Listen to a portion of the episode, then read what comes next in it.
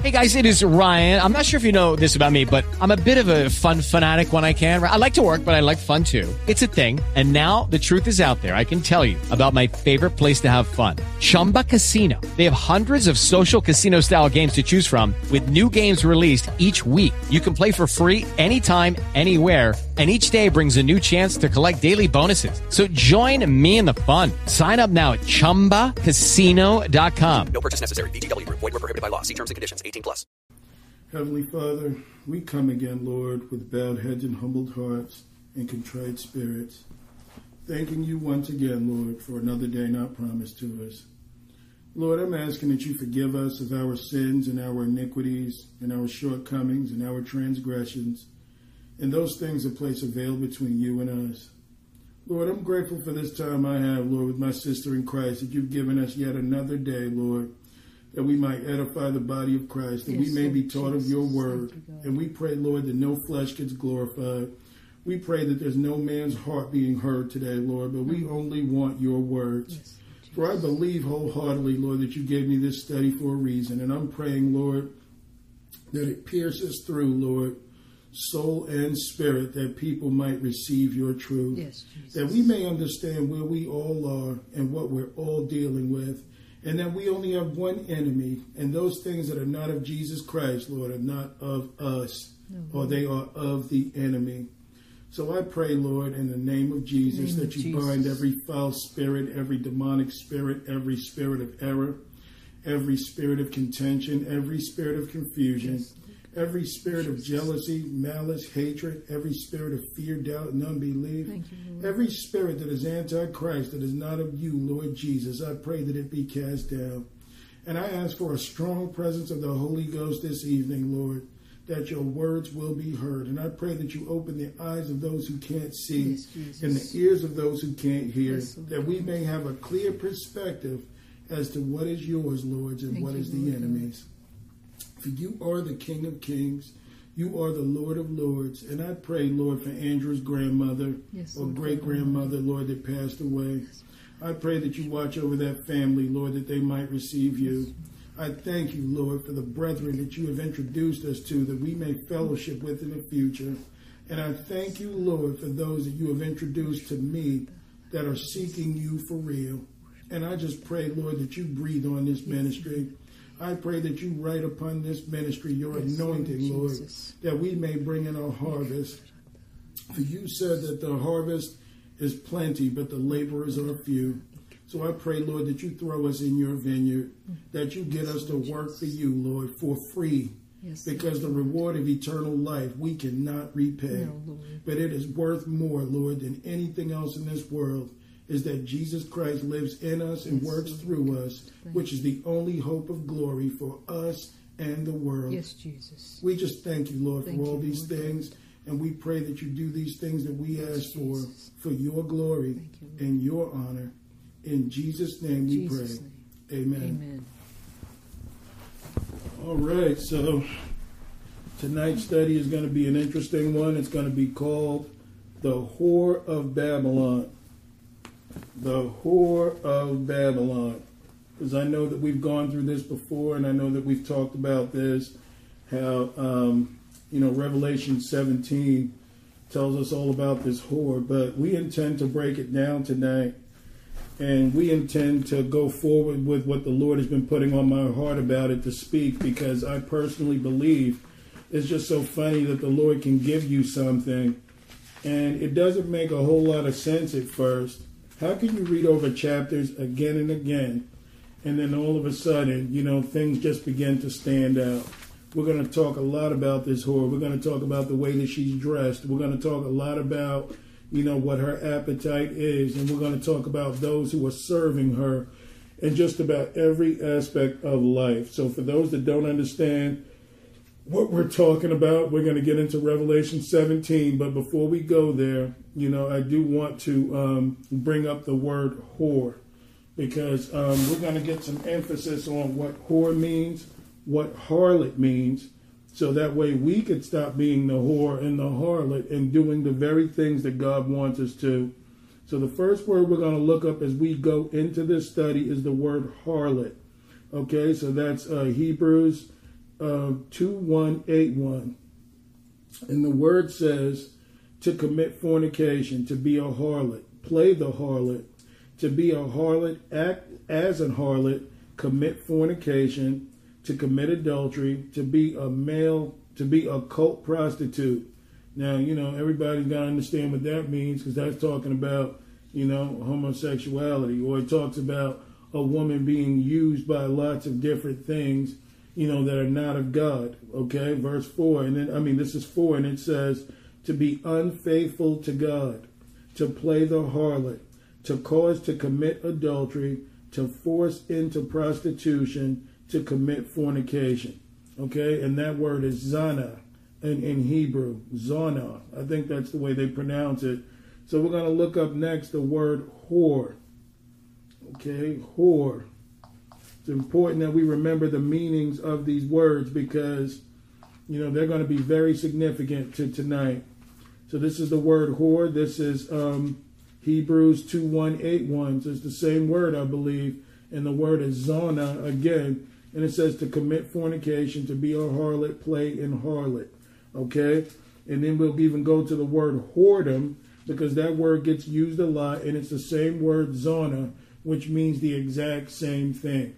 So we've got to understand that a whore is something that is against God, that does not go according to the way that God is. It means unfaithfulness. It also stands for filthiness. It also stands for, uh, you know, no respect. It entices, it lures, but it defiles at the same time. Okay, so from here, let's get into uh, where do I want to go first to tip this whole thing off? Let's go to uh, Leviticus 21 and let's begin at verse 7. Leviticus 21 and verse 7. We're going to see how God feels about whores. See, there's nothing new under the sun. Nope. Right. All right, so this is Leviticus 21 and verse 7. It says, They shall not take a wife that is a whore or profane, neither shall they take a woman put away from her husband, for he is holy unto his God. And thou shalt sanctify him therefore, for he offereth thy bread of thy God.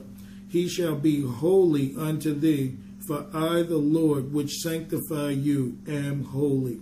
So, what are we talking about? We're talking about a particular knowledge. I mean, uh, not knowledge, nature. We're talking about the nature of what a whore is about that God wants nothing to do with. And this is why the Bible says in James 4 that some people are adulterers and adulteresses because what they look forward to is they're trying to please the world. They're trying to get into the things that are not of God, but then we want to go and jump back in the arms of the Lord. So hopefully tonight, with what we're going to cover, we're going to also talk about God's heart. Mm-hmm. We're going to talk about the way that He feels because I think it is important for any harlot to understand what God feels. You've got to be able to bear this and to understand this. So we're going to get pretty deep tonight so that people can get a real understanding in what we do to the Lord. Exactly. Okay, so again, let's go to uh, uh, let's go to Revelation 17. Let's get this party started. Revelation 17. All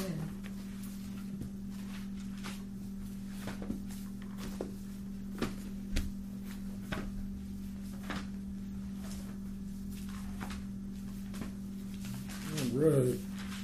So this is Revelation 17, and we will begin in verse 1.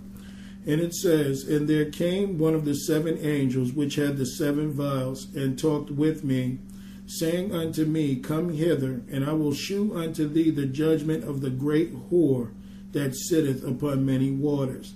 So obviously, we're not talking about a woman exactly, you know, but we understand that this is a great whore, and it sits on many waters. So what is it saying? It's sitting on lots of nations. It's sitting in lots of establishments, lots of civilization that he's talking about here. Then it says, With whom the kings of the earth have committed fornication, and the inhabitants of the earth have been made drunk with the wine of her fornication.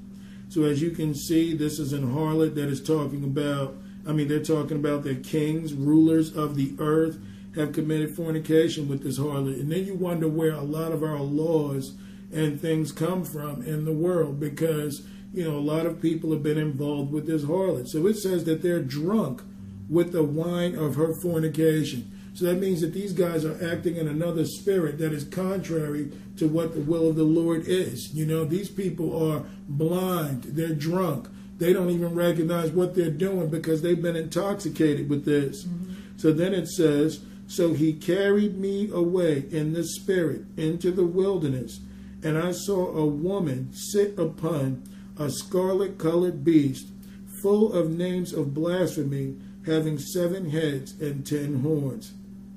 And the woman was arrayed in purple and scarlet color, and decked with gold and precious stones and pearls, having a golden cup in her hand, full of abominations and filthiness of her fornication.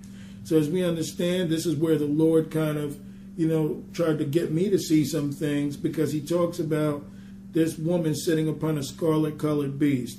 All right, so anything that is scarlet that the Bible addresses is usually filthy, is usually something that is not righteous. The reason why I say that is is because if you go to Isaiah chapter 1, he said, Though your sins be as scarlet, I will make them white like wool, or white as wool. Though they be like crimson, I will make them white as snow. So we understand that this red that this woman is wearing, or this scarlet color, represents sin. But then it also talks about the purple.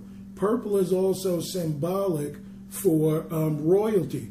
So as you can see, this is a sin. This is a whore of sin and royalty. Mm-hmm. When it says the kings have committed fornication with her, the kings are not going to fornicate with something that is supposed to be, you know, lowly or beneath them. Mm-hmm. This is what you call a great whore. How they would say in society today, a boss hoe. That's exactly what it would be like. You know, one that has clout, one that has respect of the world, one that is enticing unto man. Mm-hmm. So then it says, so he sits upon this beast. Now, you know, a beast can be used for many different things. Beast, men are referred to as beasts in this Bible that are against God. The Antichrist himself is referred to as a beast. And then it's also a governmental system or kingdom that is not of God. Yep. That which is not of God is a beast. Okay, so we understand here that this is a beast system. Okay, a, a system of sin. All right, an unholy system that an harlot is riding on top of, that is rich, because it says she has gold and precious stones and having um she has uh yeah in the purple and scarlet color gold and precious stones and pearls having a golden cup in her hand so we're going to break this down little by little because we want to make the point. I'm going to continue to read this for now and break down some scripture, but from here we're going to go into what this whore is dressed like, what this is about, how it's contrary to what God wants, and we're going to get some understanding here. So it says, And the woman was arrayed in purple and scarlet color, and decked with gold and precious stones and pearls, having a golden cup in her hand, full of abominations and filthiness of her fornication. So we went over last week what the word abomination is. It means that which is detestable, mm-hmm. that which is filthy, that which is disgusting. We know that fornication is the Greek word porneia, which talks about all type of illicit sexual activity. It could be fornication, it could be sodomy, it could be homosexuality, it could be, you know, unfaithfulness, adultery, it could be bestiality, whatever it is. That's the Greek word porneia, where you get um, fornication. And upon her forehead was a name written, Mystery, Babylon the Great, the mother of harlots and abominations of the earth. So, as we can see, it's a mystery because it's not something that would be obvious to the eyes of the world. This would take some spiritual understanding to see. Uh, John himself had to be caught into the spirit to know what this thing is. So, this thing is a mystery, and it calls it Babylon the Great. And you're like, man, I thought Babylon died and left a long time ago. So why would Babylon be significant in a time like this when there's no such country as Babylon anymore? But as we can see, the spirit of Babylon lives on. The spirit of Babylon never went anywhere other than to go forward. And what is another word for Babylon? Confusion. By mixing or um, or confounding. All right, confounding or mixing um, with confusion. So as we can understand that when we look at today, we look at society, and a lot of things that were outlawed and outruled that that weren't supposed to be even what people would think of as normal is now normal today. But as we can see, those same practices go right back to Babylon. So that's calling it a mystery Babylon the Great, the mother of harlots. This isn't just any harlot, this is the mother of harlots and abominations of the earth. So this is the source of all filth, is what they're pretty much saying. Yep. But you see, what makes a whore attractive? I remember one day I was walking down the street and I saw a prostitute on the corner just sitting there, you know, just standing there. I saw a car pull up. And I mean, this chick looked like she had no teeth in her mouth. She was almost bald. She looked dirty. She looked nasty. But the thing is, is that a guy rolled up, you know, was talking to her, and all of a sudden she got in the car, and he's just driving off fast. Like they couldn't wait to get to where they had to go. But you would ask yourself, what would make a man attracted to something like this? But you see, a whore feeds the very nature of a beast. So it's no wonder that she's riding this beast, that, that, that this beast is leading her throughout the world. Because only a beast wants a whore. It feeds your very nature. What your wife won't do, and what your wife will say, no, this is nasty. I'm not going to get involved in that. A whore will do it. Why? Because she has no self respect. It's all about the money. It's all about the thrill. It's all about the defilement that can, you know, what um, feed that appetite of the beast. Yeah. So we got to understand this. So this is 17 and um, 6. And it says, And I saw the woman drunken with the blood of the saints and with the blood of the martyrs of Jesus. And when I saw her, I wondered with great admiration. So he was like, man, in awe, like, I can't believe that this woman is drunk with the blood of the saints. That means that this chick is, I mean, intoxicated with murder. This chick is a killer, a murderer. Mm-hmm. She's going after every soul. It doesn't matter what. And she's drunk with the blood of them. She's killed more than you can possibly imagine. And she's just drinking it down like it's no big deal. She is sick on this. Yeah. And something to point out with that is because you know abortion is not considered murder today, and it's a it's a it's a process that's growing over the course of time. It starts with abortion, and then what does it feed into after that? You know, when this system goes crazy, Mm-hmm. you know they're gonna. I'm no doubt believing that they're gonna allow the murder of Christians. Absolutely. And I mean, you know, a lot of people equate this to the Catholic Church, and I see some, a whole lot of significance, but what we're going to see is the harlot is greater than that. Yeah. Okay, the the um, that might be a good part of the harlot. You know, the Catholic Church may be one of the pearls that this harlot is wearing, or one of the kings in the earth that this harlot is fornicated with. But they're not the whole story. But we are going to find out why the Catholic Church does what it does. It has been in bed with this harlot, but it is not the whole harlot. Right. It's only part of the deal. A huge part, but it's only part of the deal. So then it says, He wondered with greater admiration. And the angel said unto me, Wherefore didst thou marvel? I will tell thee the mystery of the woman and of the beast that carrieth her, which hath the seven heads and ten horns. The beast which thou sawest is not, and shall ascend out of the bottomless pit, and go into perdition, and they that dwell on the earth shall wonder, whose names are not written in the book of life um, from the foundation of the world, and when they behold the beast that was and is not and yet is. So we got to understand that this beast that he's explaining, he said, is not. So the beast was, oh, you know, but it is coming back.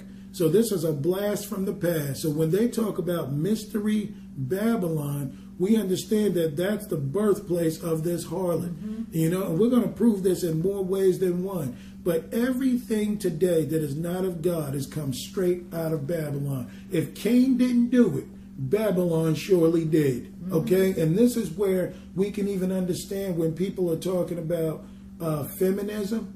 Feminism began in Babylon. Homosexuality well, probably began a little before then, but Babylon definitely promoted. Yeah. False religion came straight out of Babylon. Abortion, straight out of Babylon. How do I know this? Because the god Moloch that people worship is another name for Nimrod. Yep. It's another name for Baal.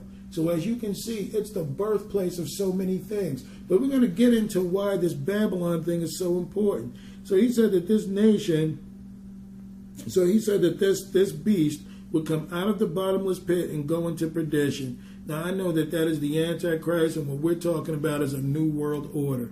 This is why you got homosexuality promoted. This is why they're trying to get rid of the cash in this world. Mm-hmm. This is why people are calling good evil and evil good. Yep. This is the mixing and confusion of this harlot that we are experiencing now. And see, people don't know which way is up. Now they're compromising their values. And the Bible said, Woe unto them that call evil good and good evil. How you are standing for the rights of killing your children because of the fact that you feel that, you know, it's not murder. Yeah. Because some lying scientist or doctor told you that, man, it's murder. If it can live and it can grow, then it is alive. And if you stop the life, then you have killed it. You see, so that's a murdering spirit. This is that whore, like you mentioned, drunk with the blood of the saints and with the martyrs of Jesus. Exactly. So then he says, those names who are not written in the book of life, those who are not Christian, those who are not pursuing Jesus, those who don't know the truth, these people are going to be in bed with this harlot. They're going to think that this harlot is absolutely right.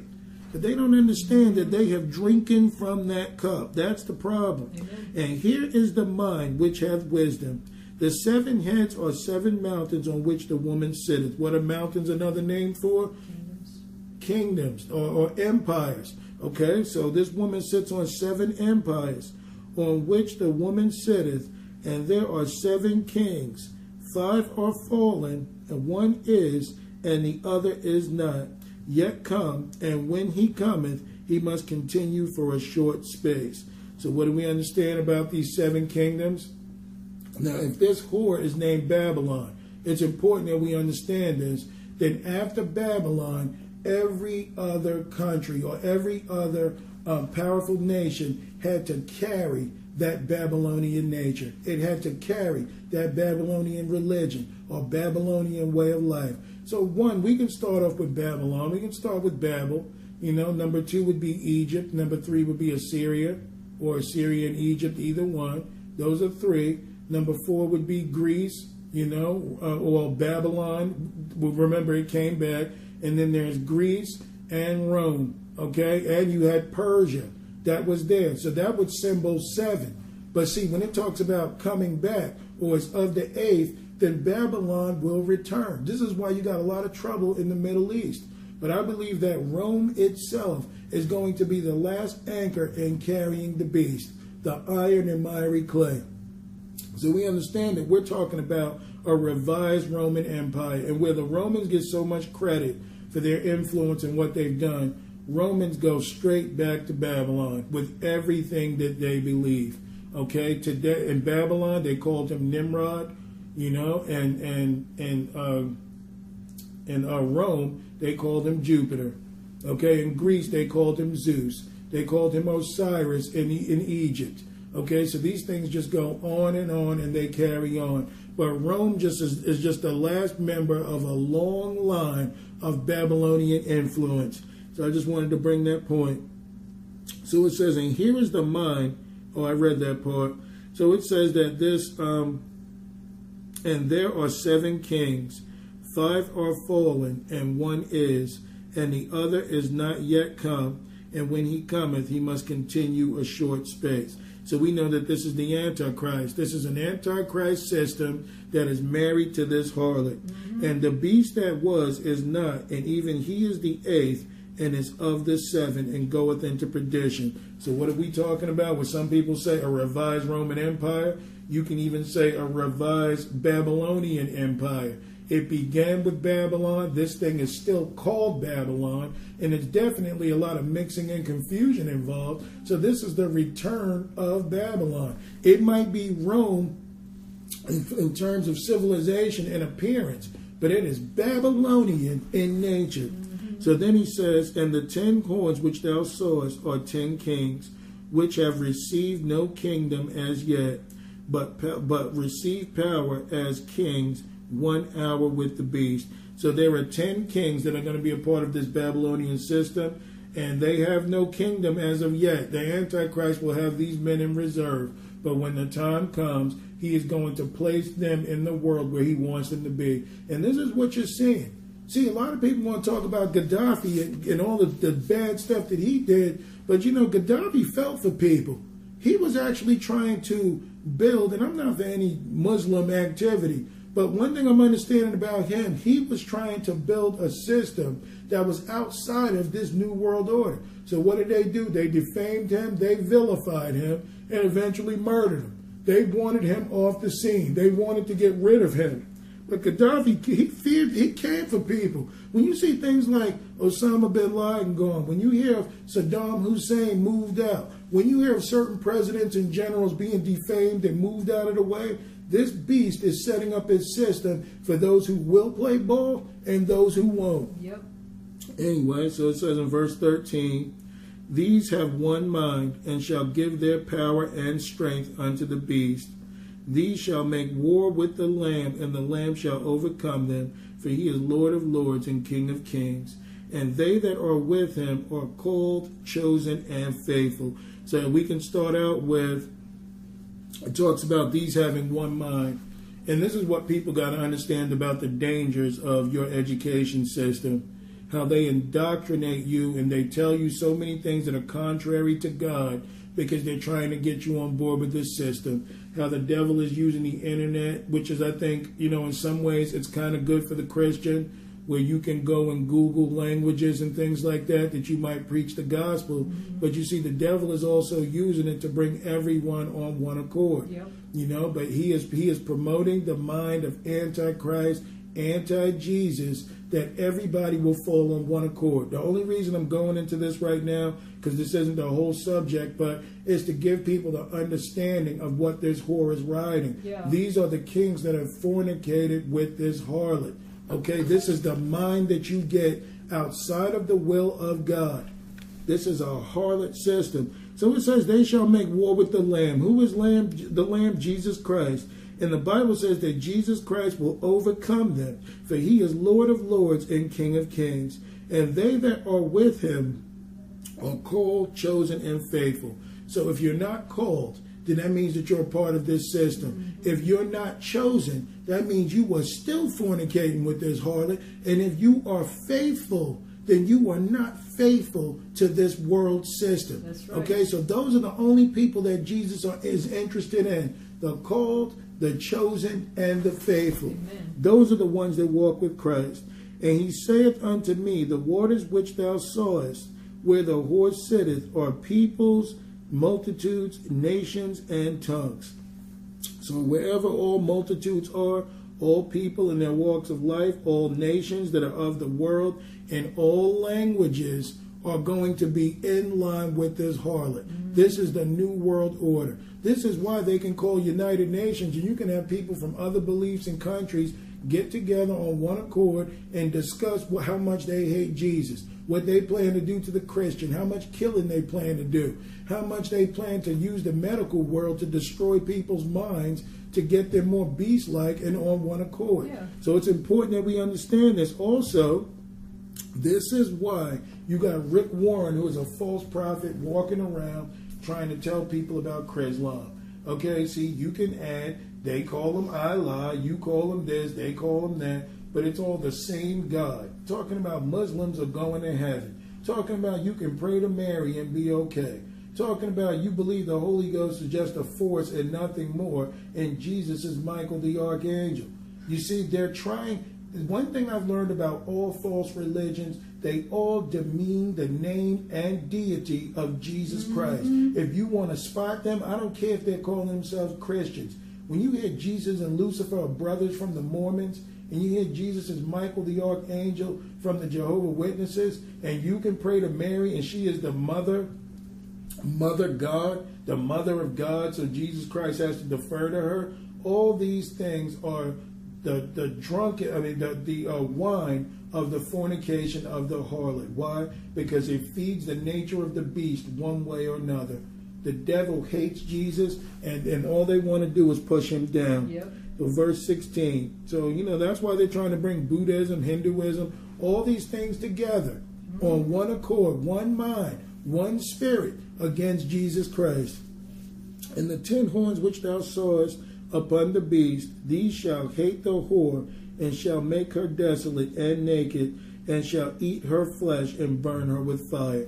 Okay, so some people say, well, the, the harlot has an end here. The whore is not going to make it to the end. Well, why is anybody surprised? Because you see, the false religious system that everybody's getting into, that everybody wants to bring everyone on one accord, and it doesn't matter what God you serve, that is just the tool that the devil is using to bring everybody in. Mm-hmm. Once everybody has taken their allegiance away from Jesus Christ, now it's time to play ball. And if you think that this self loving, selfish, detestable, disgusting dragon, snake, serpent, beast, whatever you want to call him, is going to allow you to reign with him, you better think again.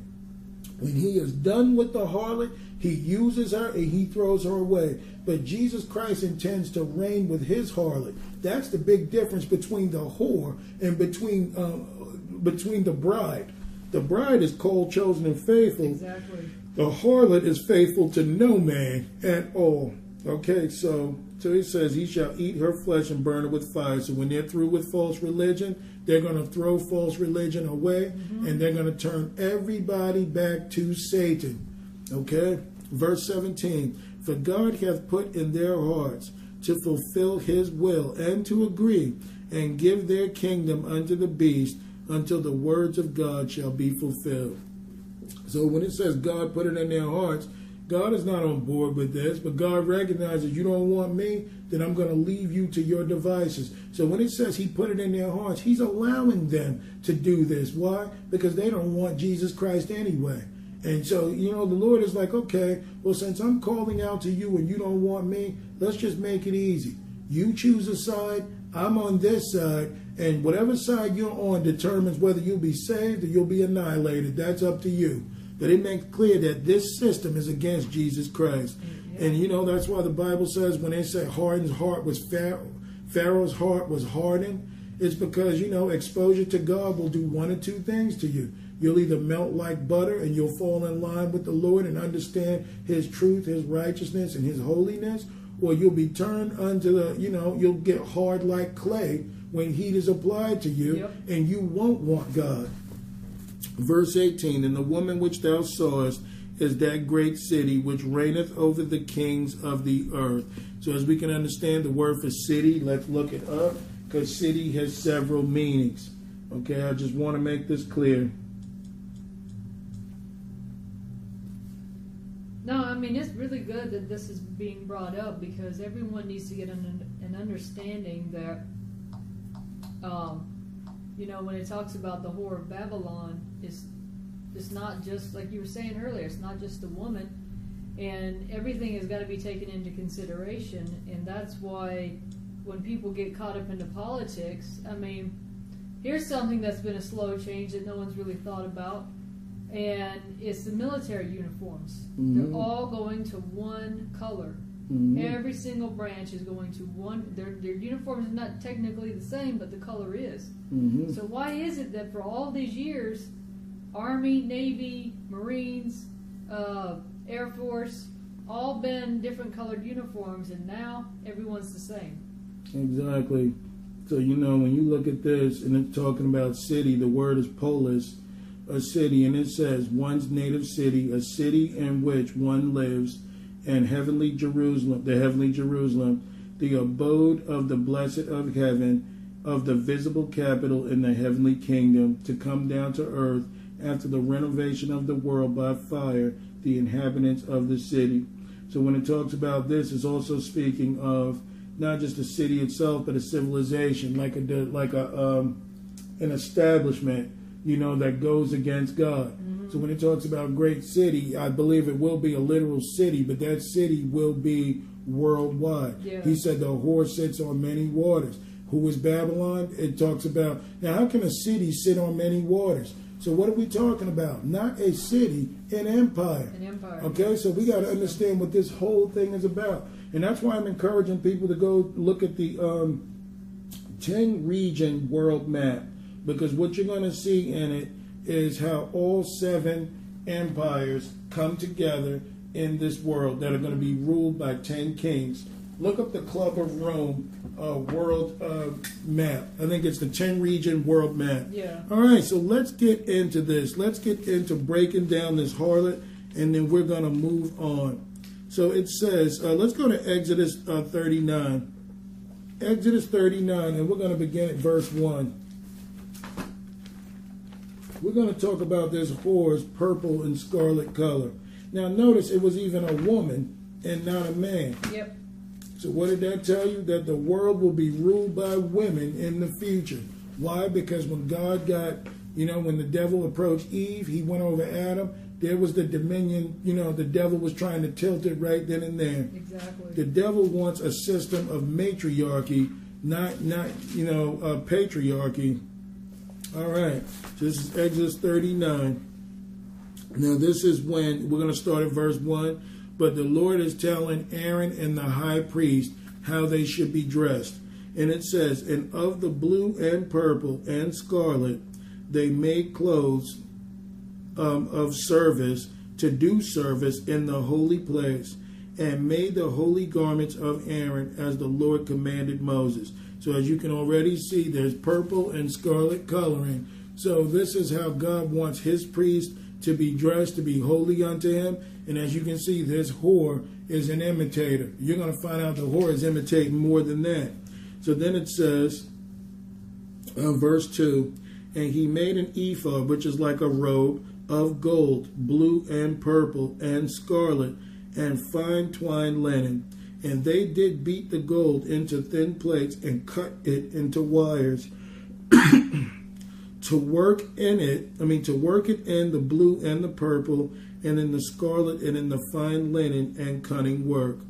They, they make shoulder pieces uh, for it to couple it together by the two edges, uh, was it coupled together.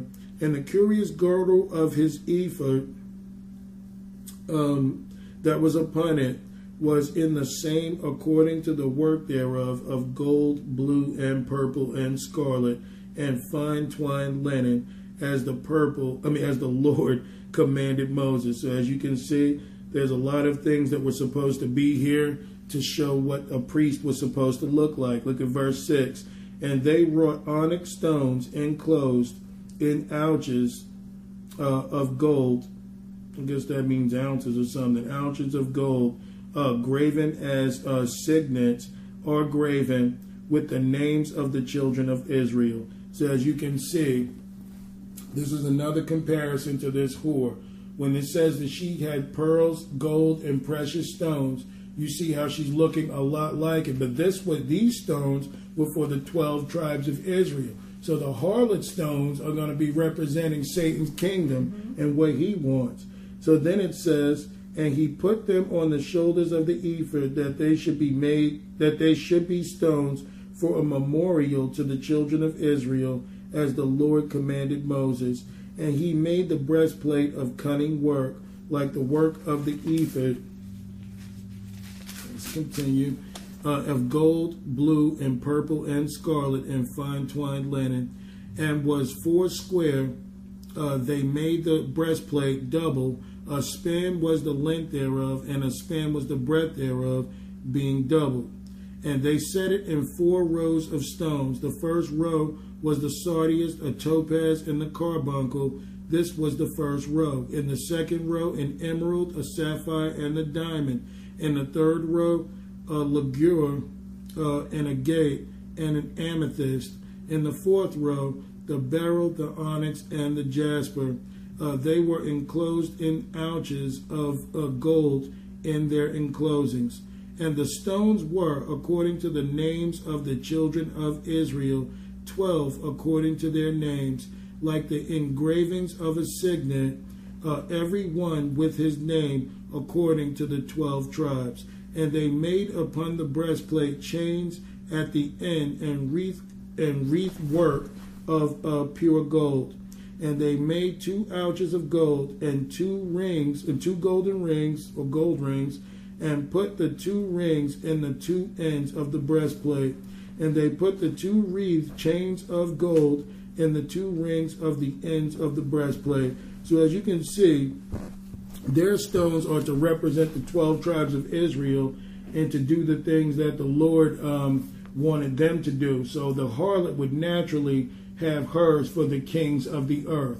They have 10 kings. That's what's so funny. Seven heads and 10 horns. So hers would be representation of the world and not after Christ. All right, so I want to dip down to verse 26 just to make the point.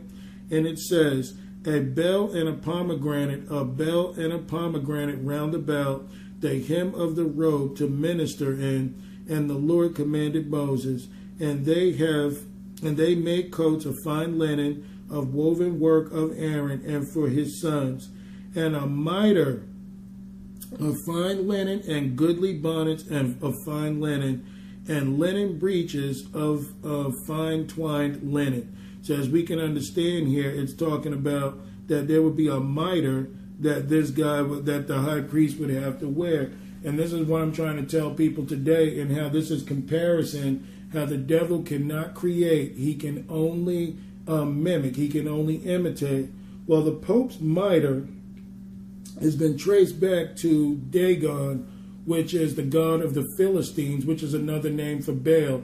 I, be- I believe, if I'm not mistaken, Dagon's another name for Nimrod, but he's supposed to be the father of Baal. So um, Dagon was a fish god, and if you look at the Pope's mitre, he has a fish like cap on his head.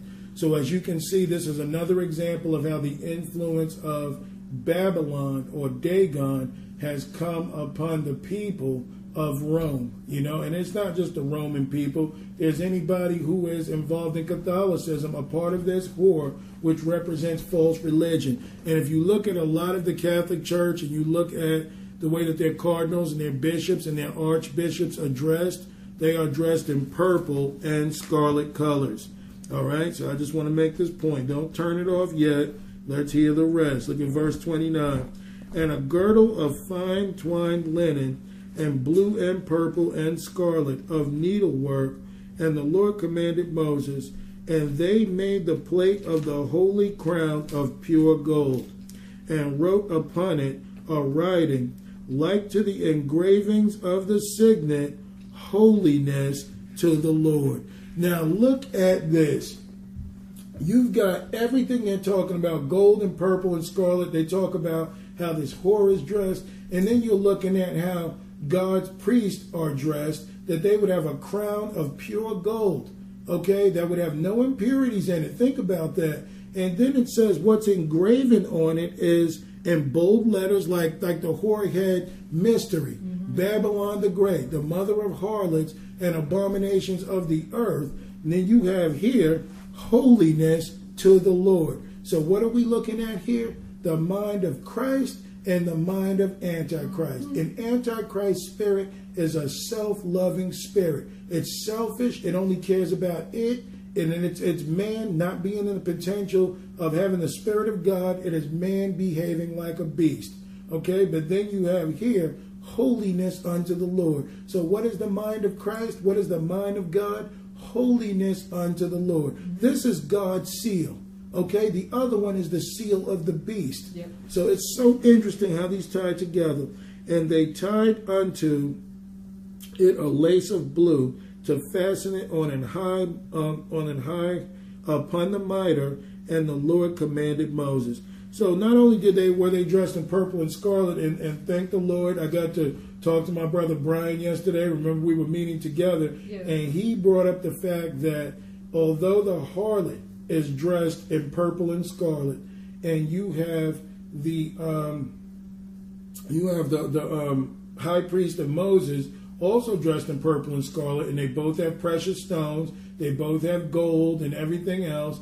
But the the one part that my brother brought up was that the blue. Let's let's read it, and it says um, after this uh, they tied a lace of blue.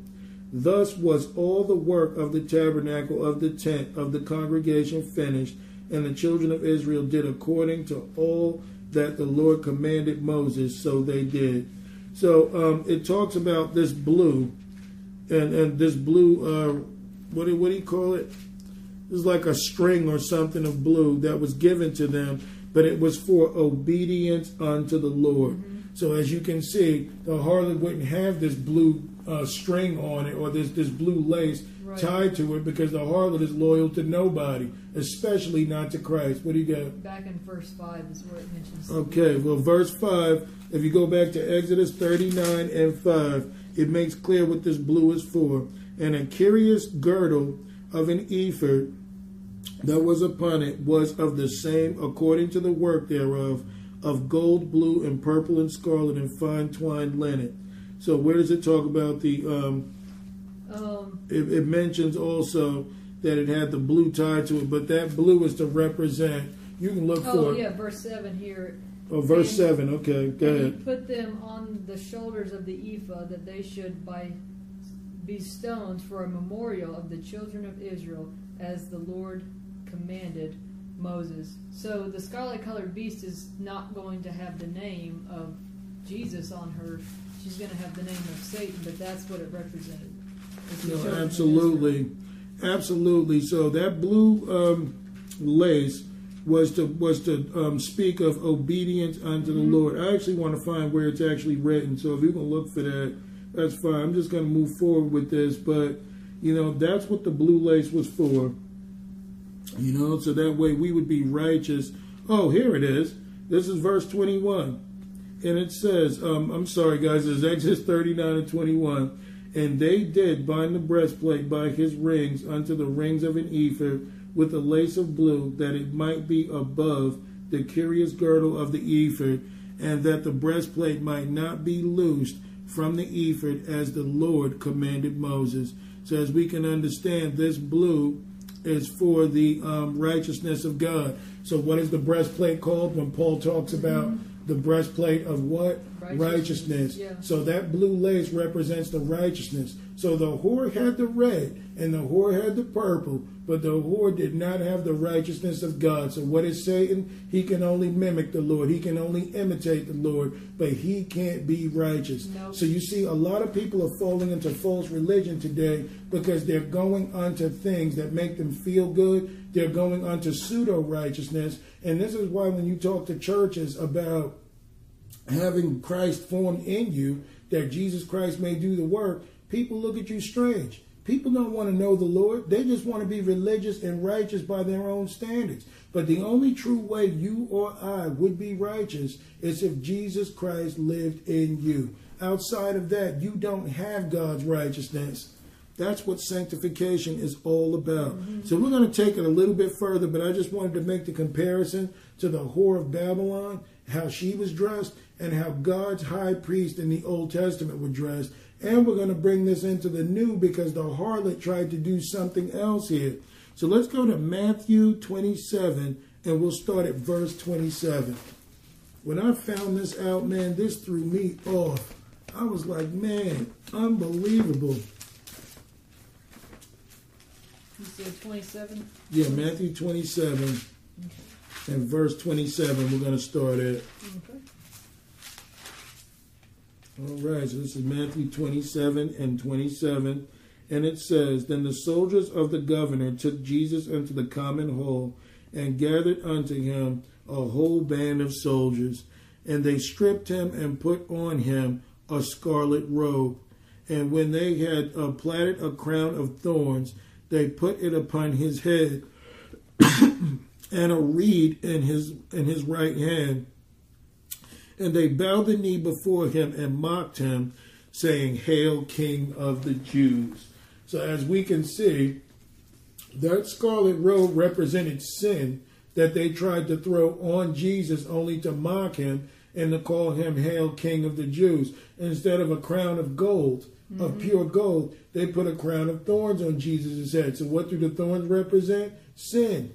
Okay, the thorns represent sin. Remember when he said thorns and thistles um, will not a good tree bring forward? Yep. So they put this on the head of Jesus to mock him, but Jesus had to take all these things to the cross. So they put him in scarlet and did this to him for symbology to try and mock him. But this is the devil's thoughts towards Jesus or anybody representing Christ.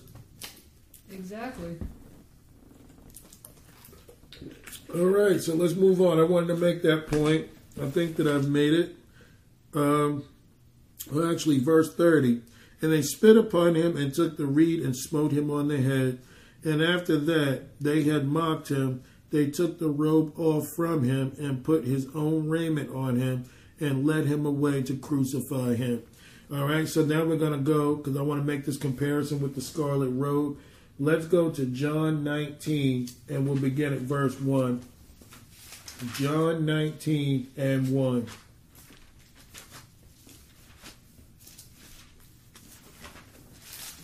And the Lord showed me this. I thought I was reading something like, like, man, is there a contradiction? Oh no, there's no contradiction. All right, so this is John 19. We'll begin at verse 1. And it says, Then Pilate therefore took Jesus and scourged him, and the soldiers planted a crown of thorns and put uh, it on his head, and they put on him a purple robe.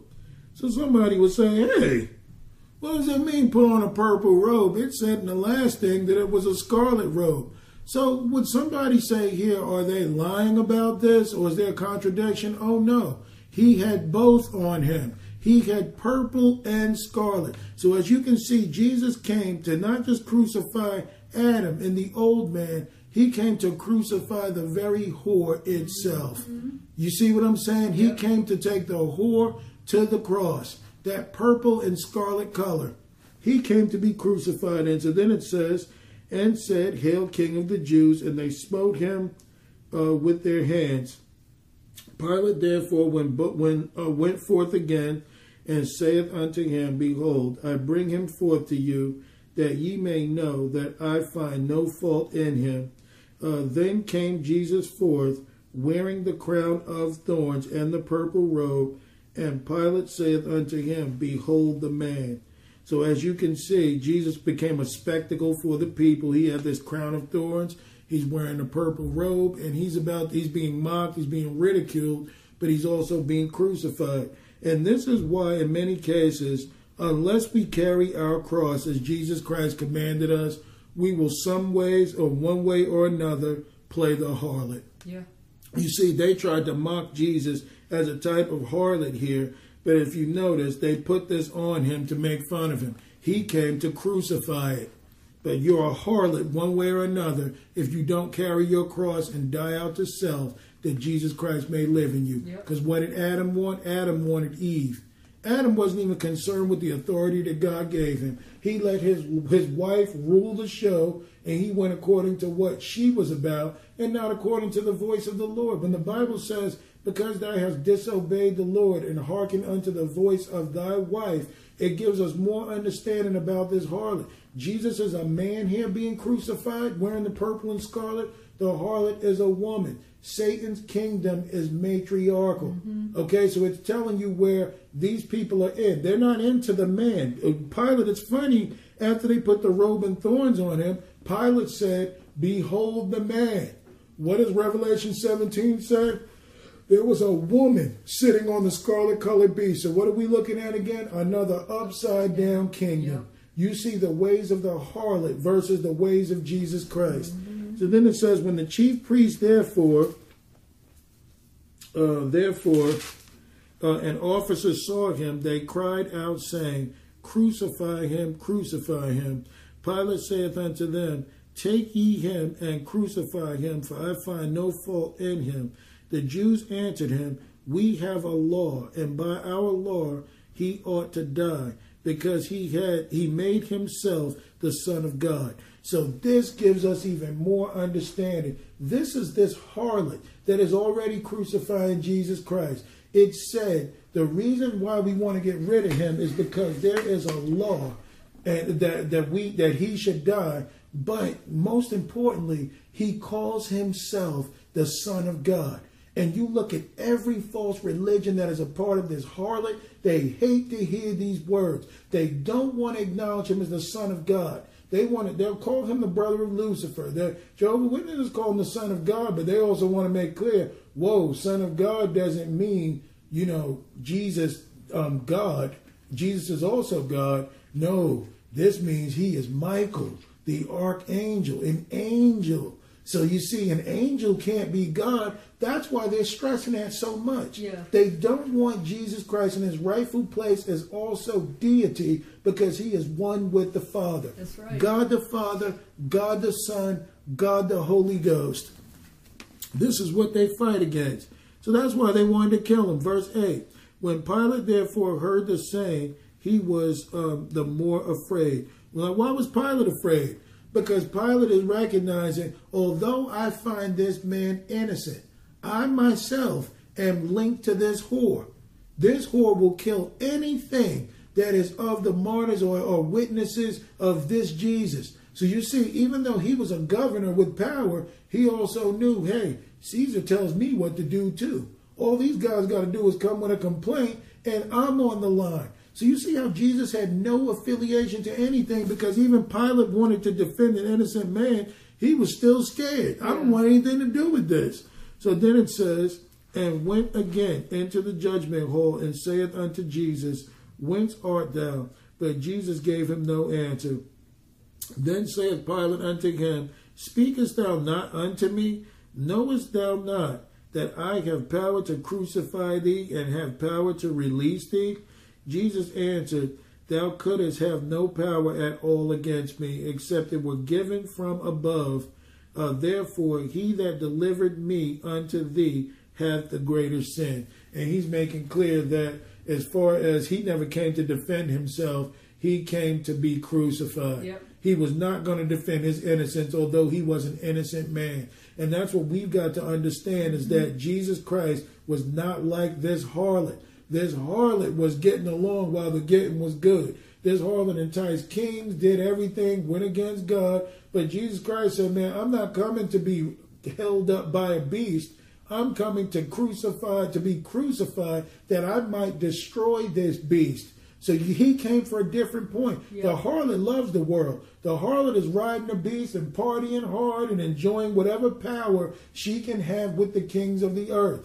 Jesus Christ is standing before kings, letting them know, You've got no power over me. Mm-hmm. And I'm not defending myself. I'm here to die that I might destroy the works of the devil. That's right. The harlot goes for a ride. Jesus Christ comes against it, stands in front of it, okay, that he might destroy the works of it. That's the difference between a harlot and Christ. So let's move on. We're going to get deeper into this, guys. So don't, you know, stay tuned. So um, we're going to look at, too, what this golden cup is, because the Bible talks a lot about the golden cup. All right, when it says that this harlot had a golden cup in her hand, we got to make some clarity on what this is. So let's go to Jeremiah 51.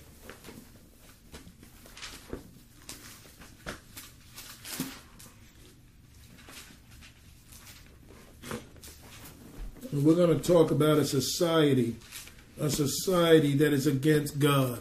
It's important that we understand this because what is an harlot? That which is unfaithful, that which is against God. So we're going to read about that which is against God. So this is Jeremiah 51. We are going to begin at verse 1. You're going to see a harlot playing her game right now. Mm-hmm. So it says, Thus saith the Lord, Behold, I will raise up again Babylon and against them that dwell in the midst of them that rise up against me and destroying a destroying wind. And I will send unto Babylon fanners uh, that shall fan her and shall empty her, empty her land, for in the day of trouble they shall be against her round about. Against him that bendeth, let the archer bend his bow, and against him that lifteth um, himself up um, in the brigand in the brig, brigand line. I guess that's a, a brigandine. Sorry, and spare ye not your young men, destroy ye utterly all her host. Thus the slain shall fall in the land of the Chaldeans, and they that are thrust through in her streets. Notice how it keeps referring to her. It keeps talking about her. It talks about the Chaldeans. Now, you remember the Chaldeans came right out of Babylon. Now, the area, this is what's so interesting about the area of Babylon is many people believe, and you got scientists today that will say, and according to what the Bible expresses about it, that that area um, where Babylon is today, which is modern day Iraq, which they later called Mesopotamia, was the place of the Garden of Eden. It's important that we understand that between the Tigris and the Euphrates River. Now, what we got to understand too is that Nimrod built his kingdom here also. Okay, so let's hold where we are real quick. I want to make the point, and uh, let's go to Genesis chapter 11. I want to make this point concerning it. Let's go to Genesis 11, and we'll come right back to Jeremiah 51. So you see, the devil even mimicked where God decided to build man up or for man to begin. The devil had his own plan to come there and defile it. Yep. So he's talking about the land of the Chaldeans. There's a long history concerning Babylon. All right. This is Genesis 11. We'll start at verse 1. Now, these words are going to sound so similar to what we read in Revelation 17. There's a reason for that. Verse, um, this is Genesis 11 and 1. And the whole earth was of one language and of one speech. And it came to pass as they journeyed from the east that they found a plain in the land of Shinar. So, what is another word for Shinar? Babylon. And they dwelt there. And they said one to another, Go to, let us make brick and burn them thoroughly. And they had brick for stone, and slime they had for mortar, or had they for mortar. And they said, Go to, let us build a city and a tower whose top may reach unto heaven, and let us make us a name, lest we be scattered abroad upon the face of the whole earth. So, as you can see, you hear the language of the Antichrist, mm-hmm. let us. And they wanted to build their own tower into heaven, Yep. not to pursue the Lord. And remember, the whole earth is of one language and of one speech. So it says, And the Lord came down to see the city and the tower which the children of men builded.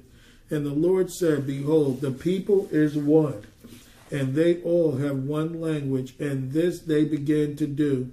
And now nothing will be restrained from them which they have imagined to do. So he says, Go to, let us go down there and confound their languages, that they may not understand one another's speech.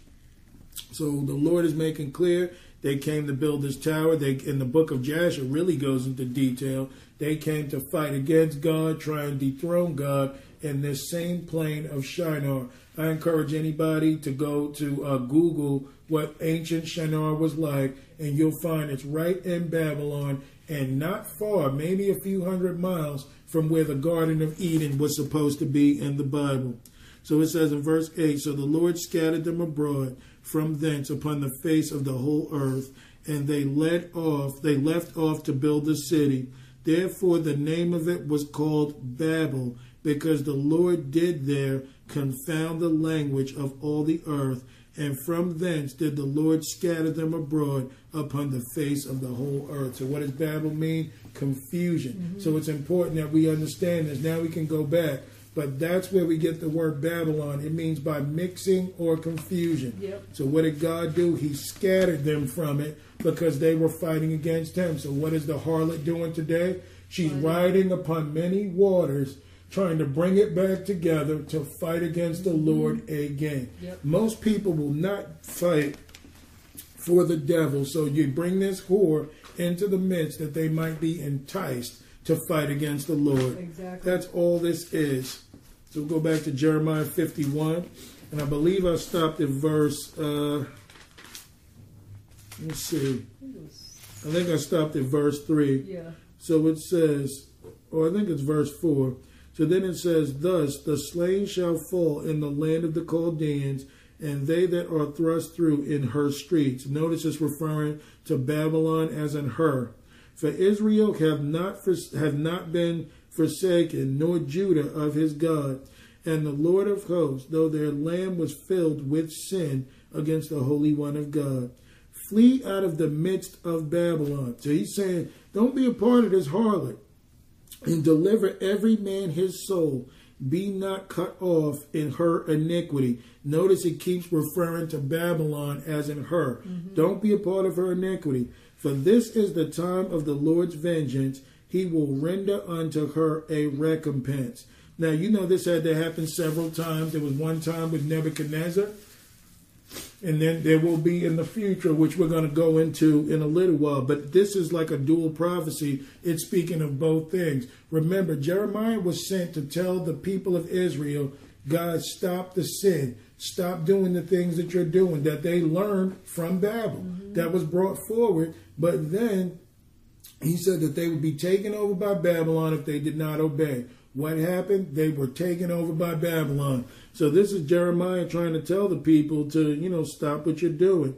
Verse 7 Babylon hath, have been a golden cup in the Lord's hand that made all the earth drunken, and nations have drunken of her wine. Therefore, the nations are mad. The nations are crazy because they've drunken of the wine of this harlot. Now, some people can say, well, how can it be Babylon if you had Nebuchadnezzar? Again, that's why we went to Genesis 11 to show you that Babylon was once called Babel. From there, when those people separated after God um, destroyed the tower and confounded their languages, they didn't change. They were the same people going all they all the way they could all over the earth with Nimrod's doctrine. They all had the doctrine of Babel or Babylon even after God separated them. Yep. All right, so then it makes clear here, and it says, um, so the people are mad because they're drinking of the wine of this harlot.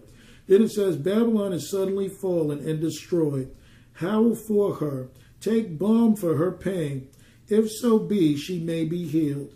We would have healed Babylon, but she is not healed. Forsake her, and let us go every one into his own country, for her judgment reacheth unto heaven and is lifted up even to the skies. So, as you can see, Babylon was a spirit. Babylon first wanted to build a physical tower whose top may reach into heaven that they can fight against the Lord.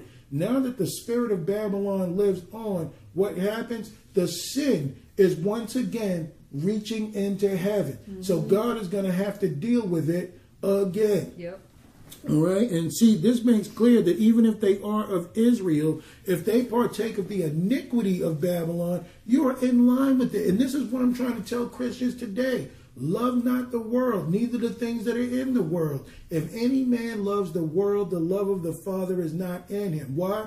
Because you're not married to God if you love the world. You love the whore. Yep. You love Babylon the Great. And she's written on your forehead instead of pursuing what God wants. Mm-hmm. So then it says, And the Lord hath brought forth our righteousness. Come and let us declare in Zion the work of the Lord our God. Make bright the arrows, gather the shields, the Lord hath raised up the spirit of the kings of the Medes, for his device is against Babylon, to destroy it because it is the vengeance of the Lord, the vengeance of his temple. Now, you remember this happened in Daniel chapter 5. Remember when they tried to bring back the old gods? And, you know, Babylon didn't, Nebuchadnezzar had learned God is who put me here. So I'm going to reverence him and not, you know, the whole Babylonian way of being a beast. Right. So when he died, his grandson, Belshazzar, thought, well, you know, time to party with the harlot again. Bring out all the old idols, get all this stuff going. And before you know it, there was a hand written on the wall saying, you know what, I've weighed you, I've measured you, your time has come, you will be taken out by the Persians. Yep. Mene, mene, farce. Yep. That's scary, right? They even see that written out there. so, um, verse 12 Set up the standard upon the walls of Babylon, make the watch strong. Set up the watchmen, prepare the ambushes for the Lord, hath both devised and done that which he spake against the inhabitants of Babylon. O thou that dwellest upon many waters, see, we're talking about the same harlot.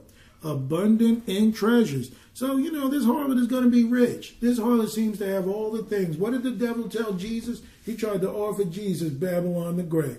All these kingdoms have I got in a moment in time, and you can have any one of them, and I can give them to whomsoever I will. Mm-hmm. This is the same thing that we're talking about. Yep. The Lord of hosts hath sworn by himself, saying, Surely I will fill thee with men and and with caterpillars, and they shall lift up and shout against thee. Anytime you hear caterpillars, you know they're talking about demons. Okay, that's another form of demons. He hath made the earth by his power. He hath established the world by his wisdom, and hath stretched out the heavens by his understanding. Um, when he uttereth his voice, there is a multitude of waters in the heavens, and he causeth the vapors to ascend from the ends of the earth, that maketh lightning with rain, and bringeth forth the wind out of his treasures. So this is a God that you want to know. Man, when he can do all of this, he's even telling you how it rains, how the dew comes up from the earth. God understands all things. But look at 17. Every man is brutish like a beast by his knowledge. Every founder is confounded by the graven image. For his molten image is falsehood, and there is no breath in them. So, what is he saying? Stop paying attention to these dumb idols. That's what God is trying to tell you. What are the pearls around Babylon's neck? Dumb idols. Mm-hmm. What about the golden cup that is in Babylon's hand? What does she feed you? What does she give you to drink? She gives you the world. She gives you the flesh. She gives you the devil. She gives you those things that entice you in the, in the flesh so that you will never have the spirit. So you see, by man's, excuse me, by man's own understanding, you see, he's onto the graven images, onto the idols. What does God call them? Brutish. Yep. They're beast like. Mm-hmm. So this is what Babylon does. And he says, and there is no breath in them. And you know what? If you pay attention to these demons, there is no breath in you either. If you pay attention to these idols, you cannot have the spirit. So this is what he's talking about. Yes, the idols are dumb and they have no God and they have no spirit. But later you understand that these demons don't have, I mean, um, what's that? Oh, okay. So anyway, they have no, um, you can't have the spirit if you are an adulterer or adulteress that goes against God. Exactly. Okay. So he says, look at verse 18. They are vanity, the work of errors. In the time of their visitation, they shall perish. So God is making it clear stay away from Babylon, stay away from the whore, reverence the Lord, so you can have God's spirit and not the spirit of dumb idols. Not this Babylon. She is vanity. What does the Bible describe vanity as? A breath, a vapor. And see, this is why they come out with cards of 2017 this. And they put it on the market, and you got TV showing you, man, these are the latest clothes. You get to see Beyonce and Jay Z on stage, dressed to the hill. That's all whoredom.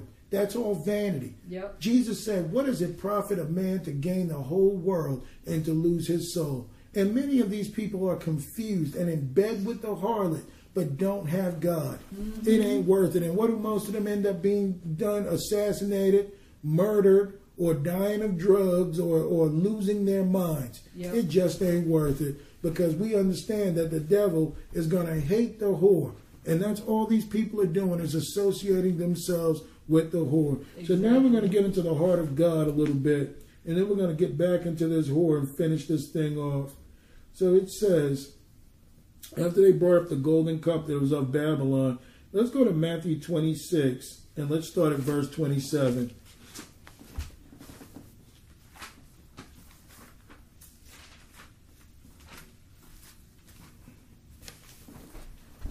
All right, Matthew 26 and 27, and it says, Now remember, this is the Last Supper between Jesus and the, the Lord's Supper with his disciples.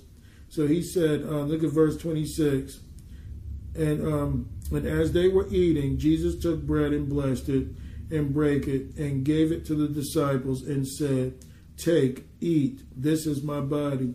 And he took the cup and gave thanks and gave it to them saying, Drink ye all of it, For this is my blood of the New Testament, which is shed for many for the remission of sins. But I say unto you, I will not drink henceforth of the fruit of the vine until that day when I drink, uh, drink it new with you in my Father's kingdom. So Jesus was communing with them, and he also had a cup. He told them all to drink because of why?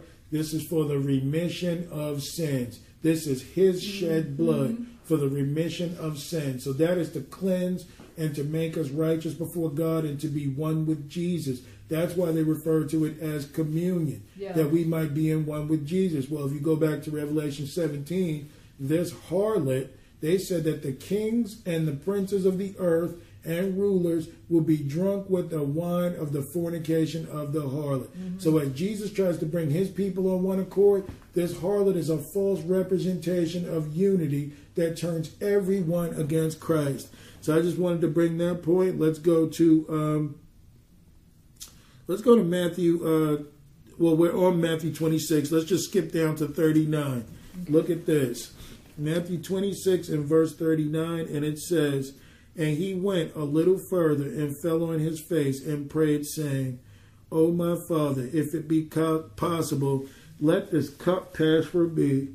Nevertheless, not as I will, but but as thou wilt.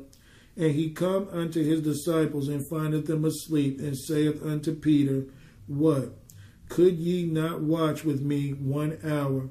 Watch and pray that ye enter not into temptation, and that the spirit, mean, the spirit indeed is willing, but the flesh is weak. He went away again the second time and prayed and said, O my Father, if this cup may not pass away from me, except I drink it, thy will be done. So we've got to understand if the harlot has a cup that people drink from that are automatically rebellious and are of one mind with this harlot that'll go against God. They're drunken with the wine of her fornication. And mm-hmm. what does it call it? Filthiness and abominations that they're a part of. Yep. Now, Jesus himself had to drink from a cup even after he offered the disciples, only that they might do the righteous works of Jesus. So, what does Jesus have to do now? He's got to drink from a cup. So, you know, it's not a physical cup, even though it was, you know, it's symbolic.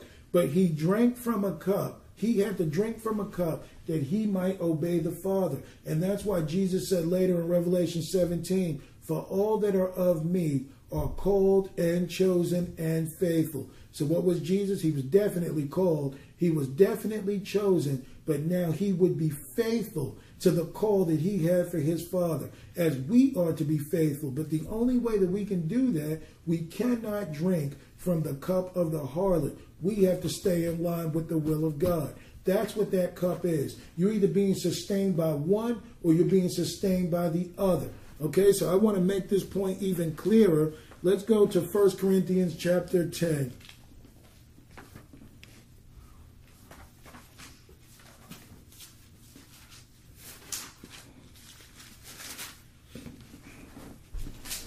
All right.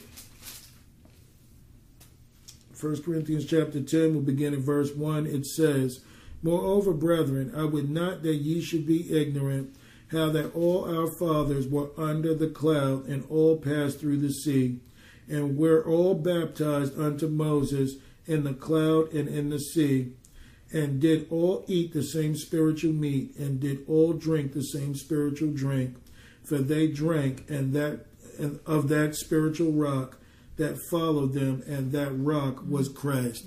So, mm-hmm. as you can see, while they were in the wilderness, they were being sustained of Jesus. Verse 5 But with many of them, God was not well pleased, for they were overthrown in the wilderness. So, who's in the wilderness? Where was John taken? in the wilderness. taken up, he was led into the wilderness to see what? A woman sitting upon a scarlet colored beast. So, as you can see, this woman was in the wilderness even back then. Yep. That wilderness is in your soul. And that's why the high priest had to go in once a year into the holy place to make the sacrifice in the soul, in the inner court, to be able to go into the most holy place to be with the Lord or to offer that sacrifice. You Well, it's just like when Jesus Christ was led into the wilderness by the Holy, the That's Holy right. Ghost, who was out there in the wilderness Waiting for him, tempted of the devil. Great point. Exactly. Great point. When he went out into the wilderness to make the sacrifice, he was met with resistance, just like the children of Israel, and just like John saw. Where was this harlot? In the wilderness. Because the, the Satan and his harlot are going to do everything to us in the wilderness to get us to try and go back into Egypt. The wilderness is representation for religion. It is also representative of um, the soul. Mm-hmm. Okay, and what is the soul? The mind, the will, and the mm-hmm. emotions. Now, how often does the Lord tell us we need the mind of Christ? We need the emotions of Christ. We need Christ living in us to govern us. Mm-hmm. So you see, if we're not led by the Spirit, we're led by the harlot. But we're going to find where these people are getting into so much trouble. So it says, Now these things were our examples to the intent we should not lust after evil things as they also lusted. So what does a harlot do? Make you lust after her. But as you can see, some did and some did not. Mm-hmm. Neither be ye idolaters, as as were some of them, as it is written, the people sat down to eat and drink and rose up to play. Who were they playing with? The harlot. Who did they drink with? The The, harlot. the harlot's cup. Yep. And you know, all the other stuff. Verse 8. Neither let us commit fornication. Now, why is he bringing that up after speaking of this wilderness? What did they say? The, the kings of the earth and all those that were mm-hmm. not of God were drunk with the wine of the fornication of the harlot. Yep. As some of them committed and fell in one day three and twenty thousand. Neither let us tempt Christ, as some of them also tempted and were destroyed of serpents. Neither murmur ye, as some of them also murmured and were destroyed of the destroyer. So, as we understand that these people were committing fornication, they were destroyed. These are people that were tempting or, or trying to go back to their old lives and were destroyed of serpents. So that's backsliding.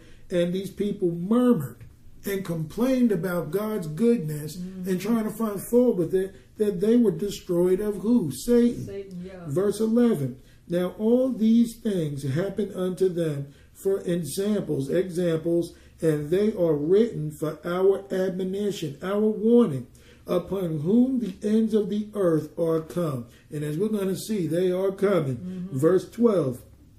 Wherefore let him that thinketh he standeth take heed lest he fall.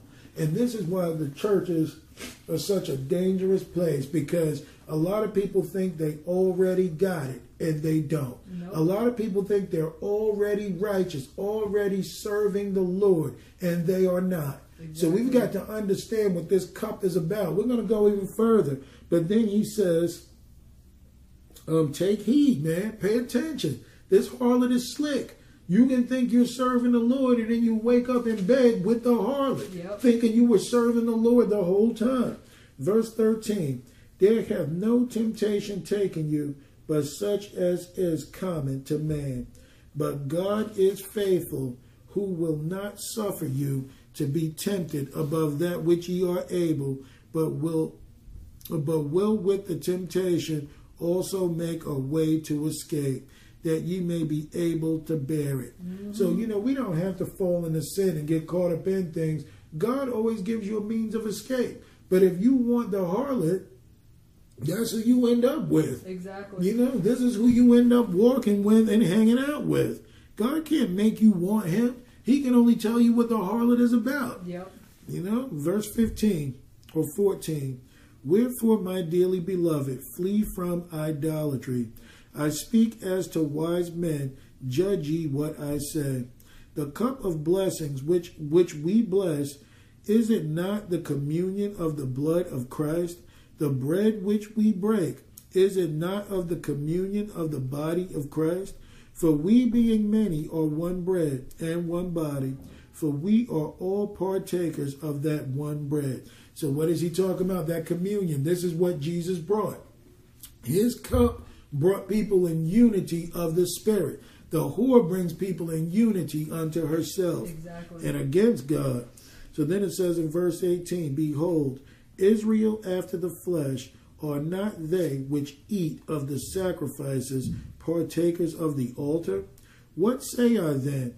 That the idol is anything, or that which is offered in sacrifice to idols is anything? So you say, what should I say? Should I say that this is no big deal? Should I say that there is no harm in what this idolizing the world and going after things that don't profit against God? Mm-hmm. He said, But I say that the things which the Gentiles, which are the people not of God, which are the worldly people, sacrifice, they sacrifice to devils and not to God. I would not that ye should have fellowship with devils. Ye cannot drink from the cup of the Lord and the cup of devils. Ye cannot be partakers of the Lord's table and of the table of devils. Yep. Do we provoke the Lord to jealousy? Are we stronger than he? All things are lawful for me, but all things are not expedient. All things are lawful for me, but all things uh, edify not. So some things are not even worth the time.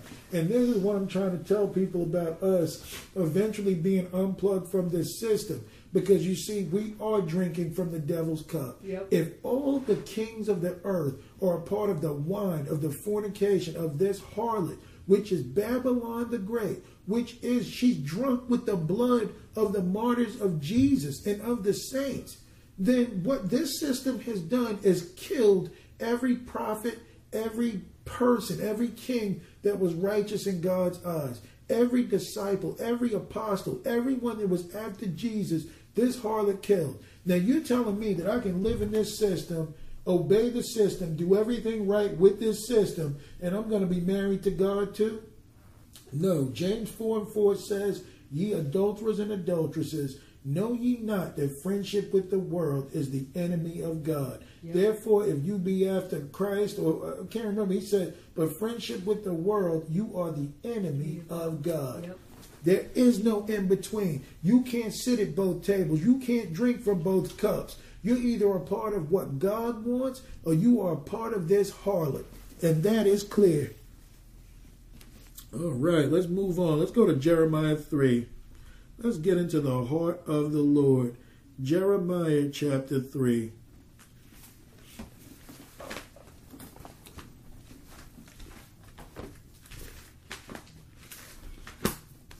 We're going to get into what was written on that head mystery, Babylon the Great.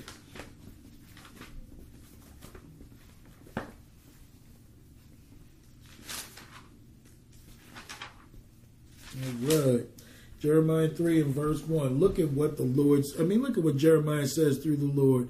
This is so important. Now that this puts more emphasis, since we're talking about this harlot, man, this chapter makes even more sense than it did before. Look at this. They say, if a man put away his wife, and she go from him, and become another man's, shall he return unto her again? Shall not that land be greatly polluted? But thou hast played the what? The harlot. The harlot with many lovers, yet return again unto me, mm-hmm. saith the Lord. So we've got to understand he's talking about this harlot. This harlot has always been around. Yep. This harlot came in the form of a serpent that enticed Eve and Adam to fall. Yep. And the harlot's been there ever since. What did Samson run into? The harlot. A harlot. He went into Delilah, and you see where her loyalty was? Uh-huh. Unto those kings, unto the Philistines, to get paid. So she never liked Samson. She just wanted him clipped. And that's what this harlot will do. This harlot put out his eyes, had him down at the mill, cut his hair, you know, disempowered him. So we got to understand that you can't fool around with this harlot and then get in bed with the Lord. Nope. God doesn't want an harlot. So God is telling Israel, you guys have played the harlot. And that's why we got to have some understanding on the heart of the Lord. Imagine, you know, a man or a woman, you being married, and a woman coming to you, men, and saying, you know, I want to come up front with what I've been doing. I've been, you know, fooling around with several men, even though we've been married for years. And I mean, like, they were, they were doing some nasty things to me, and I liked it. And I even had more men involved with it. And I got even deep into it, and I fell in love with every single one of these men. And I mean everything that you can imagine in porn, these nasty men have these men have done to me. But yet I'm trying to turn from my ways and come to you. Now I'm talking to the men. You tell me if you would want your wife back. But see, God can take a situation like this and make it right. But I want people to understand the heart of God and what He's feeling. Mm-hmm. Nasty people using the Lord, I mean, using the bride. We've been out there whoring with every God, everything, I mean, and filth that you wouldn't even allow to come back in your home. But God is faithful, merciful, forgiving you and wanting you to come back home. That is the heart of God. Because a lot of men, they can't imagine this. And I want to talk to women. Yeah. Your husband been out there laying with every woman in sight. And even when you ask her about the situation, like, you know, or she asks you about the situation, the men will say, you know, man, um, you were good, but man, you know, that other girl I was saying, man, she was good. hmm She knew exactly how to make me feel and make me, you know, man, she was everything I felt that I want. This is in the middle of confession to your wife. But because you see, this is how when a lot of us repent and we come to the Lord and we want to be made right, we still got somewhat of a love towards this world. And God is sitting there bearing it, drinking it down, taking it. Man, heartbroken again and again and again. But yet you want God to take you home. Look at the filth that you have been involved in. But look at the heart of God that He doesn't even want to hold against you. I'm married to you. I can't do nothing about this situation except want you back. Yeah, go ahead, Sarah. Just real quick on that is back to the harlot and you know uh, be, you can't be married to a harlot because she's always all over the place. Well, that's exactly what Satan wants. He's going to feed you these lies, saying, "Oh man, this is fun, and we're having a great time. Just go out and drink and uh, lay around with whoever, because it doesn't matter. You know, we're just having a good time. We're just trying to live our life and have fun in the meantime." And Exactly. but we don't understand all the damage that that cause, all that damage that all that fun causes in our life with confusion, with uh, diseases, uh, with the person breaking your heart numerous times. Then eventually you become cold. You start doing that to other people, and, and what else it can bring into your life, like drugs and and just you know a waste of life. When Jesus Christ wants a bride. Exactly. That's what he wants. He wants to take us from that harlot lifestyle and turn it into something that he can live with, something that is pure. And like you just said, what if a woman or man came to you and said, Hey, this is what I've been doing this whole time and the Lord's cleaning me up? At first, I would imagine that the individual would be like heartbroken and really having to seek the Lord, and he can bring that back together. But it gives us, like Hosea, when he had to marry the harlot, it gives us an idea, like you're saying, of what we do to Jesus Christ when we're constantly in this out there cheating on Yeah. him. You know, loving the world. And you know, a lot of people don't think things are a big deal when it comes to this. They really do look at it like I'm just living my life. Mm-hmm. You're cheating on your Lord. I mean, it's just like you fornicating with somebody that you work with. Mm-hmm. Now, how are you gonna do that and then come home to your husband? You know what your husband would tell you, man? Quit that job. I don't want you working there no more after he'd already done slept with you. Yeah. And I'm supposed to trust you to go back in there again. It's the same concept. It's the same mindset that we break God's heart constantly. Mm-hmm. And Jesus, He found you as a whore. He found us as whores mm-hmm. and wanted to make us right, fix us up, that we might be married to Him through all of eternity. Yeah. And what do we want to do? Jump back in the mud. Forget about the Lord. Go back to that nasty, stinking harlot that, that has no love for you, that murders the people of Jesus. And see, she's guilty of more blood than just murder. She murders you. See, Satan didn't exactly kill Adam and Eve. He got them to kill themselves, but that still makes him a murderer. Mm-hmm. Because from there they were subject to death. Cutting off the life source of us walking with Jesus only get you fit for one place, and that is the second death. Yep. That is to die not knowing the Lord, not having the Spirit of God in you to do the righteous works of God. Exactly. And That's why, man, people will argue with me about working and all. Hey, man, let me tell you something. The way I'm seeing it, the harlot, the harlot runs it all. She has everything. Okay, so what are we gonna do?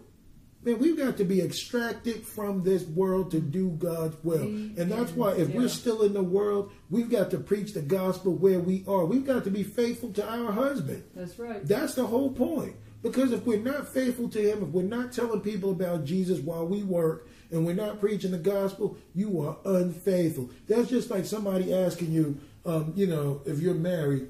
Oh, so are you single or are you married? Oh, oh no, um, um, no, I'm actually single. Now, how would that make you feel if you were able to hear your husband or wife say that?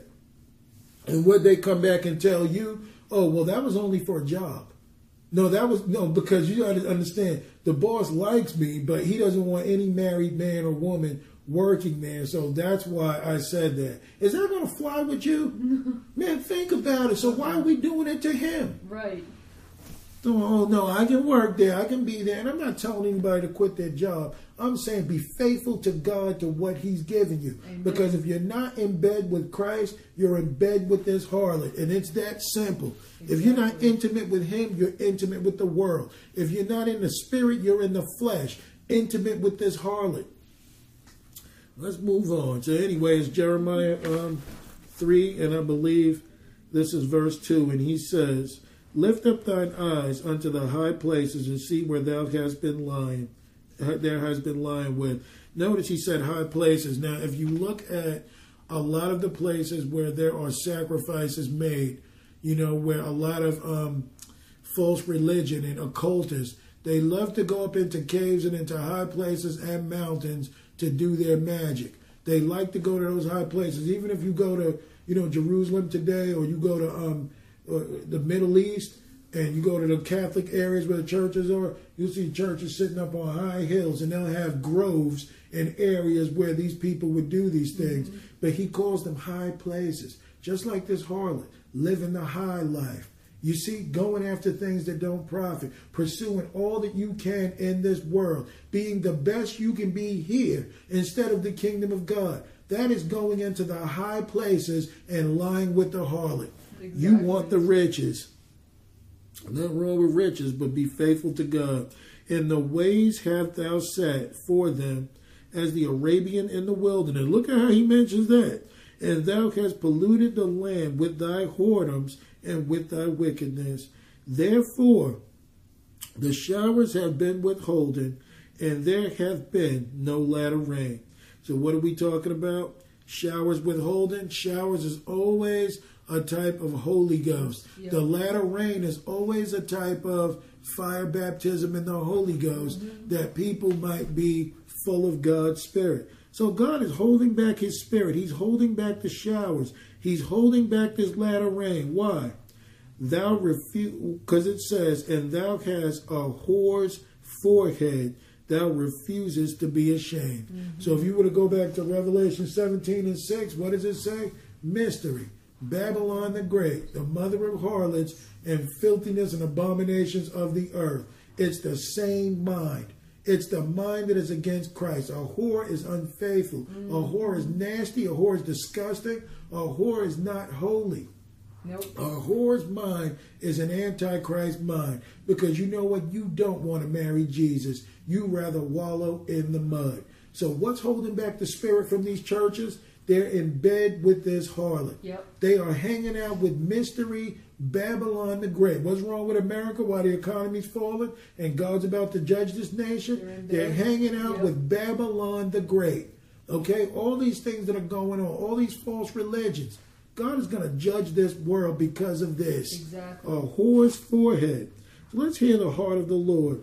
Wilt thou not from this time cry unto me, My Father, thou art the guide of my youth?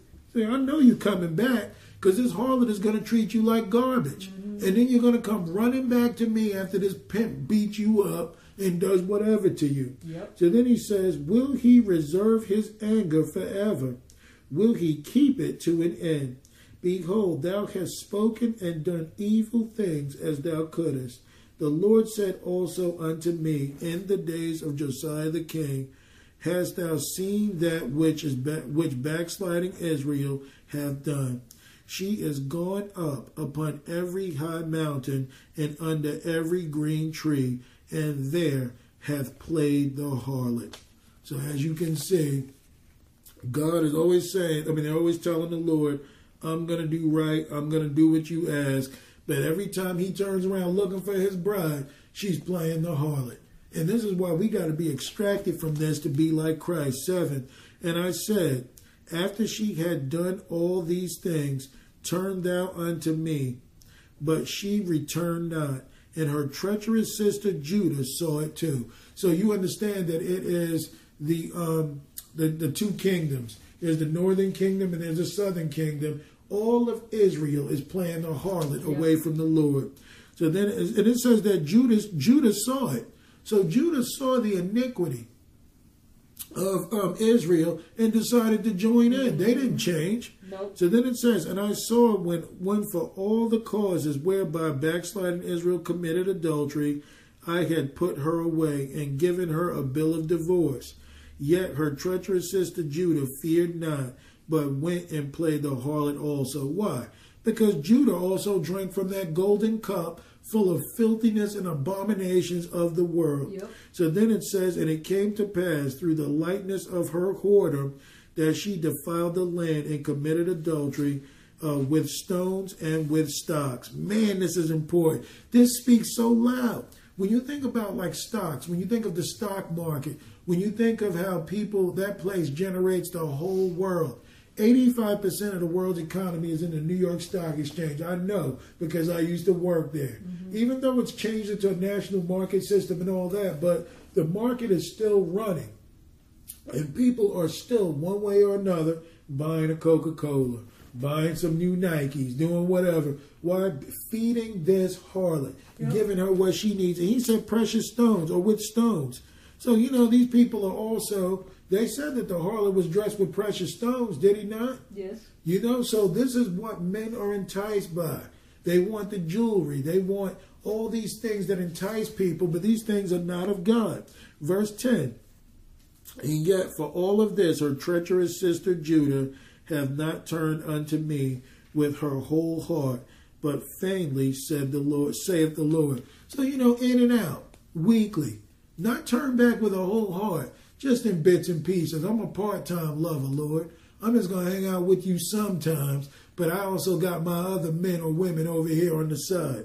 So, anyway, he says in verse um, 11, And the Lord said unto, the, unto me, The backsliding Israel hath justified herself more than treacherous Judah. Go and proclaim these words toward the north and say, Return thou backsliding Israel, saith the Lord, and I will not cause mine anger to fall upon you. For I am merciful, saith the Lord, and I will not keep anger forever. So he's letting them know, guys, I know I'm God, but I can get angry too. You guys don't want me to get to that point. Right now, I'm hurt, and I'm urging you to come home. I understand you're a dumb sheep. I understand you don't know what's going on. I understand you were born in this world and you're a child of Adam. What I'm trying to get you to do is be a child unto me and come unto me because I'm warning you. You guys know that the way of the world is wrong. That's why you're always hurt. And when things go wrong and you need money and you need comfort, you're always running back to me. And I'm always taking you in with open arms. Well, I'm sick of it. I want you to come home or you're going to be out there. Yep. But don't think I'm going to hold my anger forever. Eventually, I'm going to declare you one with the harlot and I will come to see you. That's right. So, anyways, he says in verse 13, Only acknowledge thine iniquity that thou hast transgressed against the Lord thy God, and hast scattered thy ways to the strangers under every green tree. And ye have not obeyed my voice, saith the Lord. Turn, O backsliding children, saith the Lord, for I am married unto you, and I will take you one of a city and two of a family, and I will bring you to Zion, and I will give you pastors according to mine heart, which shall feed you with knowledge and understanding. So, what do we know? Babylon is in the church. Yep. He said, Man, leave all of this. I'll give you pastors that are to my understanding that you might see. So you see, a lot of people, when they're not telling you that Jesus Christ is Lord, when they're not telling you that we are to forsake ourselves and carry our cross and follow after Jesus, and He becomes the only true hope of glory for us, then you're not trying to set somebody free. You want them to come every week, give a tithe, so that way he can use and abuse you, and mm-hmm. this is what you find to be peace, when really he's just whoring you out. Yep. People will beat you to death over their pastor for saying something negative about him. Man, you're a whore. Only whores fight for their pimp. Yep. Okay, they they get real mad over that when he's clearly ripping you off. Why can't you see it, folks? Why can't you understand that tithing is an Old Testament agricultural law? There's nothing wrong with offering, but you are not commanded to give grudgingly or of necessity. God loves a cheerful giver. Why won't you do it? Why don't you believe it? Because you've been drinking from the wine of the fornication of this harlot. That's right. It's important that they understand that. Very good. Let's go to uh, Jeremiah 5. We'll start at verse 1. Man, we're good on time.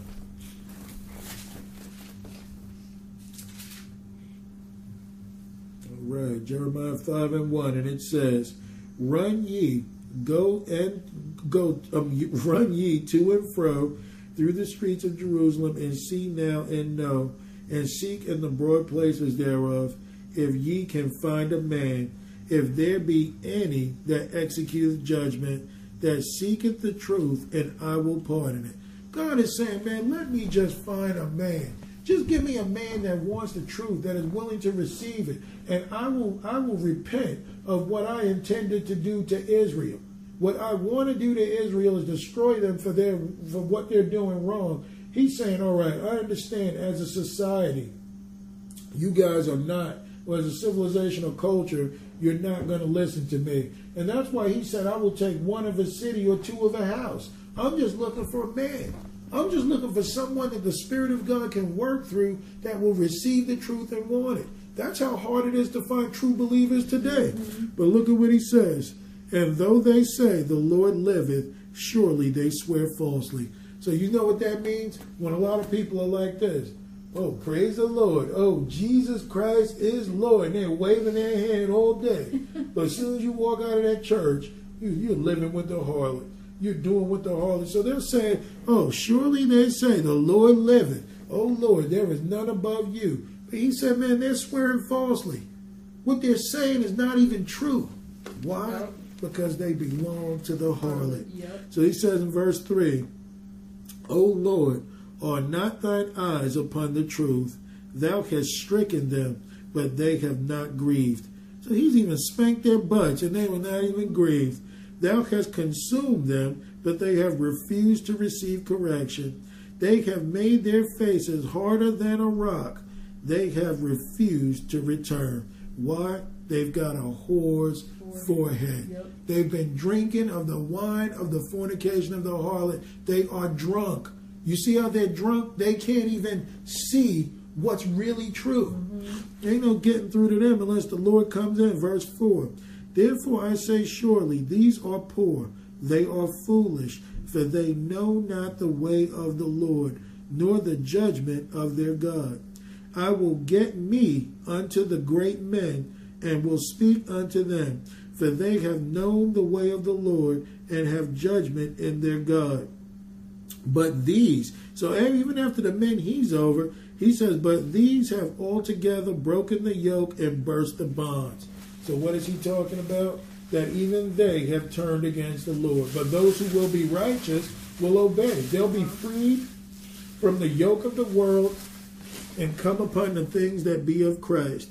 So then he says, um, verse 6 Wherefore a lion out of the forest shall slay them.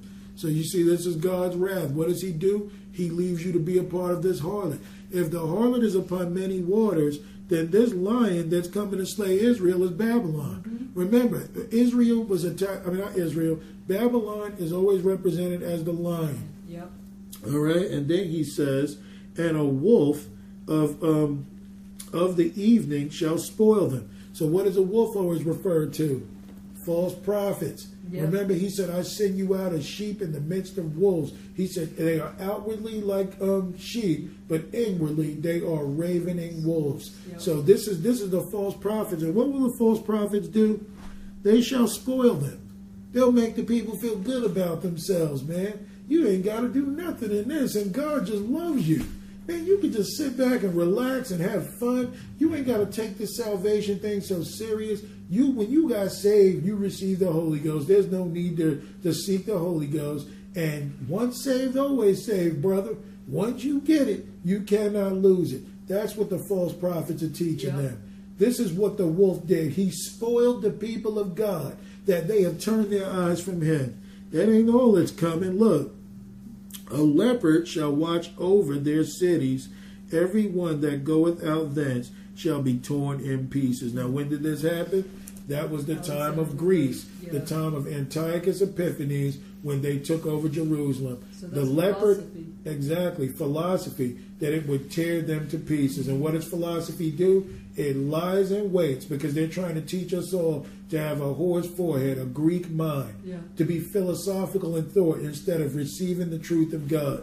So as you can see, this is what's destroying them. And see, they're torn to pieces. When your mind is scattered, you're scattered. Because their transgression are many and their backslidings are increased, how shall I pardon thee for this? Thy children have forsaken me and sworn by them that are no gods. So his own children have turned against him and they're going after things that are not even gods. When I had fed them to the full, they then committed adultery. So as I gave them everything, everything that they ever wanted, made sure they were okay. What did they do? They ran off back to their old pimp, their old no good boyfriend, and cheated on the Lord with him. But look at what he says. Uh, they committed adultery and assembled themselves by troops, by mass, in the what? Harlot's house. harlots' houses. They went right back to the harlot. And most people are in a harlot church today, not even realizing that they're a part of Babylon the Great, thinking that they're serving the Lord. They were as fed horses in the morning. Uh, every one neighed after his neighbor's wife. Man.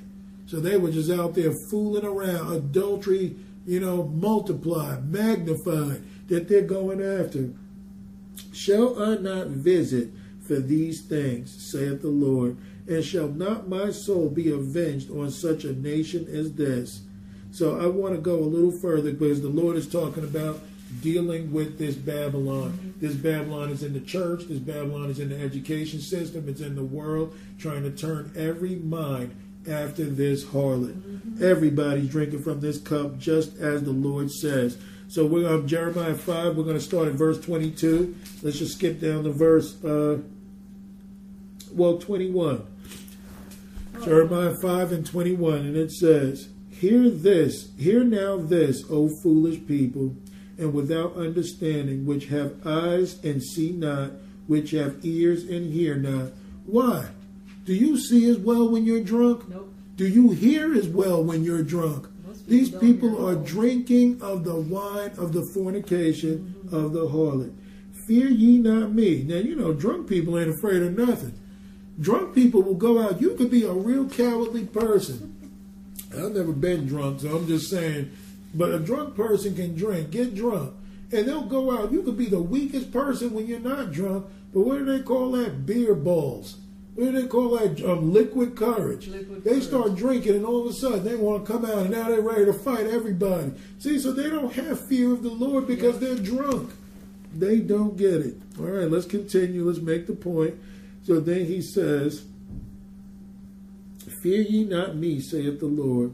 Will ye not tremble at my presence, which have placed the sand uh, for for the bound of the sea by a perpetual decree, that it cannot pass it, and though the waves thereof toss themselves, yet can they not prevail, though they roar, yet cannot they can they not pass over it.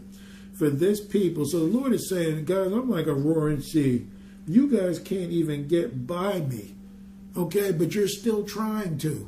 You're still trying to go your own way. Mm-hmm. So he says, he's explaining in verse 23 But this people have a revolting and rebellious heart. They are revolted and gone. Neither say they in their heart, Let us now fear the Lord our God, that giveth rain, both the former and the latter, that gives his spirit in his seasons, He reserveth unto us the appointed weeks of the harvest. So they don't even want the full maturity in the Lord. They don't have any fear of him. They don't want anything to do with him. Your iniquities have turned away these things, and your sins have um, withholden good things from you. So you see, you get what the pimp gives you, or you drink with the harlot, but you'll never get the goodness of God. There are people praying for the Holy Ghost. Man, you're a whore. He ain't giving his spirit to a whore. You've got to be beyond that in order to have the spirit of God. God wants to clean you out. He ain't putting no wedding ring on a whore. No. That's why he says, I've given you a bill of divorcement several times. I've divorced you, but then you come crying because the other guy is treating you like dirt. Now you're ready to come back. And the Lord is saying, What am I to do? I'm married to you. Yep. I can't just leave this situation like that because it's easy. It's not easy. I'm married to you, and God is bound by His word. That's why the Bible says He places His word above His name. Because if God said it to be God, He must do it. God is not a man that He should lie, nor the Son of Man that He should repent. So He says, Your iniquity have turned these, and your sins have withholden good things from you. For among my people are found wicked men. They lay wait. As he that setteth snares, they set a trap, they catch men. As a cage full of birds, so are their houses full of deceit. Therefore they are become great and waxen rich. Now you know that those are false prophets. What do they do? Lure people into their churches, lure people into their religion, and because of that, they become rich. They've been getting rich off of you. Like Peter says, Second Peter 2, they make merchandise of you. They're all a part of the harlot. 28. They have uh, waxen fat. They shine. Yea, they overpass the deeds of the wicked. They judge not the cause of the cause of the fatherless, yet they prosper, and the right of the needy do they not judge. Shall I not visit these things, saith the Lord? Shall not my soul be avenged on such a nation as this? A wonderful and horrible thing is committed in the land. The prophets prophesy falsely, the priests bear rule by their means. And my people love to have it so. Why do they love it? They're drunk. Yep. And what will they do in the end thereof? So you see, when you're drunk, what, what does drunkenness do? Lower your inhibitions. So instead of being in the ways of righteousness, you're laying in the world of comfort with the harlot. Man, let's move on. I don't want to um, uh, beat a dead horse, but I want to make this point. So I want to go to Hosea 2 real quick and, I, and, and get also Matthew 13 because we're going to make this point. So Hosea 2 and Matthew 13. We're going to start with Hosea 2 first. This is into, you know, harlotry. Hosea 2 will begin at verse 1, and it says, Say ye unto your brethren, Ammi, and to your sisters, Ruhamah, plead with your mother, plead, for she is not my wife. Neither say I, her, neither am I her husband. Let her therefore put away her whoredoms out of her sight, and her adulteries from between her breasts, lest I strip her naked, and set her as in the day she was born, and make her as a what? Wilderness, and set her like a dry land, and slay her with thirst. So when he says slay her with thirst, you'll have no spirit. So what is the Lord begging Israel to do? To come unto him and be right. He said, Oh, I'm going to strip you naked. Yep. You know what that means? You'll have no God. Yep. You'll be godless. And you'll be in a wilderness, in a barren land where you can't be sustained. And then he says, You slay him with thirst. So no spirit. Yep. You'll be hungry, you'll be thirsty, but you won't have God. And I will not have and I will not have mercy upon her children, for they be the children of whoredoms. And that's why he says uh, um, idolatry can be carried unto the third and fourth generation unto them that hate me. If you are an idolater, you hate God. You got to put nothing before the Lord in order to love him. For their mother hath played the harlot. She hath conceived them, hath done shamefully. For she said, I will go after my lovers that give me my bread and my water, my wool and my flax. my oil and my drink. So, you know, this is how we can be from time to time. We're shameful, but when we don't feel shameful about it, we go out, we play with the world all day, and then we want to give the Lord a little time. Man, see, that's the heart of a whore. You know what I'm asking for, even though I'm in the world to some degree? I want to be totally set free of Yeah, this. I want to be married unto Jesus, have him do what he tells me to do daily, and away from this system, Babylon the Great. Yeah. And what um, very many people do is they say, "Well, I believe in the Lord, but uh, if I don't work for a living, then where's my money going to come from for me to buy groceries and uh, to pay my rent and to do all these things?" So people want to try and make excuses for why for why we're cheating on the Lord, saying, "Well, if I don't do this." then how am I supposed to live? And so there goes our faith in the Lord. So it's like truly, it's like if it's how, what's of our where is the fruit of our labor of, of trusting and believing in Jesus Christ? We can't just say it by word of mouth. We it's we got to live it. You gotta live it, absolutely. And that's why Jesus said, If you love me, keep my commandments. Mm-hmm. He didn't ask you to feel it, He didn't ask you to compare it to the whore. He asked you to keep His commandments. That will show that you love the Lord. So he says, the mother did all this stuff. She went to the, you know, to her ex lovers or to her other lovers for her drink, for her oil, you know, for her wool, her clothing, her flax, you know, to keep her, uh, what do you call it? It's her linen. Right.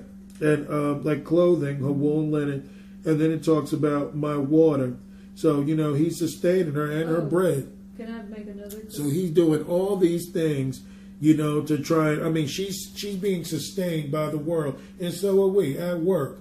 You know, I gotta have shoes. I gotta have this. I gotta have that. I gotta have a place to live. So they're in bed with the harlot instead of just trusting the Lord, like He took the children of Israel, or I mean, or the disciples into a barren land to show them, no matter what, that He is God. Yeah. Real quick here as well, because it said her water, her bread, and her oil, hmm which also represents in the New Testament Holy Ghost and Jesus Christ. Amen. So what if that's also another representation of the false church? Well, I have to go here for these things Yep. instead of with the Lord. Great point. That you would have to do these things, you know, um, aside from knowing knowing the one true God and being married to Him and being faithful, that you feel like you've got to go there. And that's why when we introduce people to the Lord, what is the first thing they say? Oh, you going to take me to church? What is the church? The church is a body of believers. Jesus said, make disciples. He didn't say make churches. He said the churches are lively stones. Now, of course, a church is a body of believers, okay? So I'm not speaking against the church. Church does have an order and how things go. But it's about the lively stones that are of Christ. The church is the ecclesia, not, you know, a building. But see, some people need a building to feel significant. They need it to feel like, oh, I'm a believer because I'm here. Mm-hmm. And that's a good point. Verse 6 Therefore, behold, I will hedge up thy way with thorns, and make a wall that she shall not find her paths. She shall follow after her lovers, but she shall not overtake them. So she can't, you know, control them. And she shall seek them, but she shall not find them. Then shall she say, I will go and return to my first husband, for then was it better with me than now. So you see, this is the this is what the Lord deals with concerning us. A lot of people will go and hang out with Babylon the Great, Yep. and all she wants to do is to murder you. Yep. All she wants to do is take you away from the life source, life source of God, and she'll get you sensual, earthly, and lastly, devilish, away from the Lord. But you see, when things don't pan out for you and you realize Babylon just spat in your face, took all your money, and said, Well, if you want some of this, you got to go back and get more money. You're like, Wait a minute, but I just gave you whatever. Yeah, I know. Well, go get the rest of my stuff. Now, it was so much better for me when I had the Lord. Man, Amen. look at A. For she did not know that I gave her corn and wine and oil, and multiplied her silver and gold, uh, which they prepared for Baal. So you see, he gave her all this, but who did she turn it unto Baal? Who is Baal? He's the pimp of this hoe. Yeah. Let's just put it that way. Baal is the pimp. All right, he's the one. He and Ashtaroth are Babylon the Great. Nimrod. Nimrod and Semiramis. Therefore will I return and take away my corn in the time thereof, and my wine in the season thereof, and will recover my wool and my flax given to cover her nakedness. And now will I discover her lewdness in the sight of her lovers, and none shall deliver her out of mine hand. Man, we don't want to do this to the Lord. He said, If you fall on me, you'll be broken. If I fall on you, I will grind you to powder. Before we go to Matthew 13, let's go to Matthew uh, uh, 10. I want to make this point because this is talking about how God dealt with his people compared to how we deal with it. Now, you know, we're going to start at Matthew 10, verse 1, and it says, And when he had, who is Jesus, called unto him his twelve disciples, he gave them power against unclean spirits, and cast them out, and to heal all manner of sickness and all manner of disease. Now, why were they able to do this? They walked with the Lord in the wilderness. Yep. Okay, they had forsaken the world, they had forsaken Babylon, they had given it up to the Lord. And how did Jesus, after his wilderness experience, where did he go? Return in the power of the Spirit. So we all have to have that experience. That's Verse right. 2. Now, the names of the 12 apostles are these the first, Simon, who is called Peter, and Andrew his brother, James the son of Zebedee, and John his brother, uh, Philip and Bartholomew, Thomas and Matthew the publican, James the son of Alphaeus, and Lebbaeus, whose surname was Thaddeus, Simon the Canaanite, and Judas Iscariot, uh, who also betrayed him. These twelve Jesus sent forth and commanded them, saying, Go not into the way of the Gentiles. So, what is he saying? Stay away from Babylon the Great, and into any city of the Samaritans enter ye not, but go rather to the lost sheep of the house of Israel. And as ye go, preach, saying, The kingdom of heaven is at hand. Heal the sick, cleanse the lepers, raise the dead, cast out devils. Freely ye shall, freely ye have received, freely give.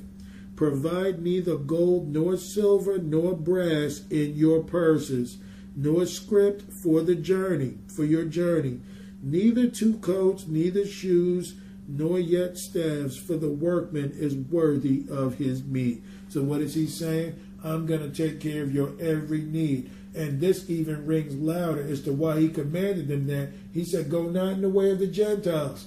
Don't go in a worldly way.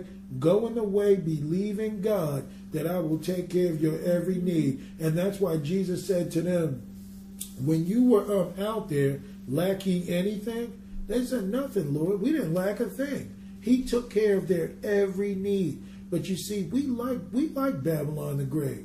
We like this whore. We like her styles. We like her trends. You know, we like the things that she likes. You know, we like, man, you see, because she's got to have a nice car. Babylon the Great has it all. She has everything that the world would want. Mm-hmm. And that's why so many people are enticed to follow her. Jesus is telling his people, man, don't take thought for what you're going to eat or drink. I'm going to take care of your every need. All you need to do is be faithful to me.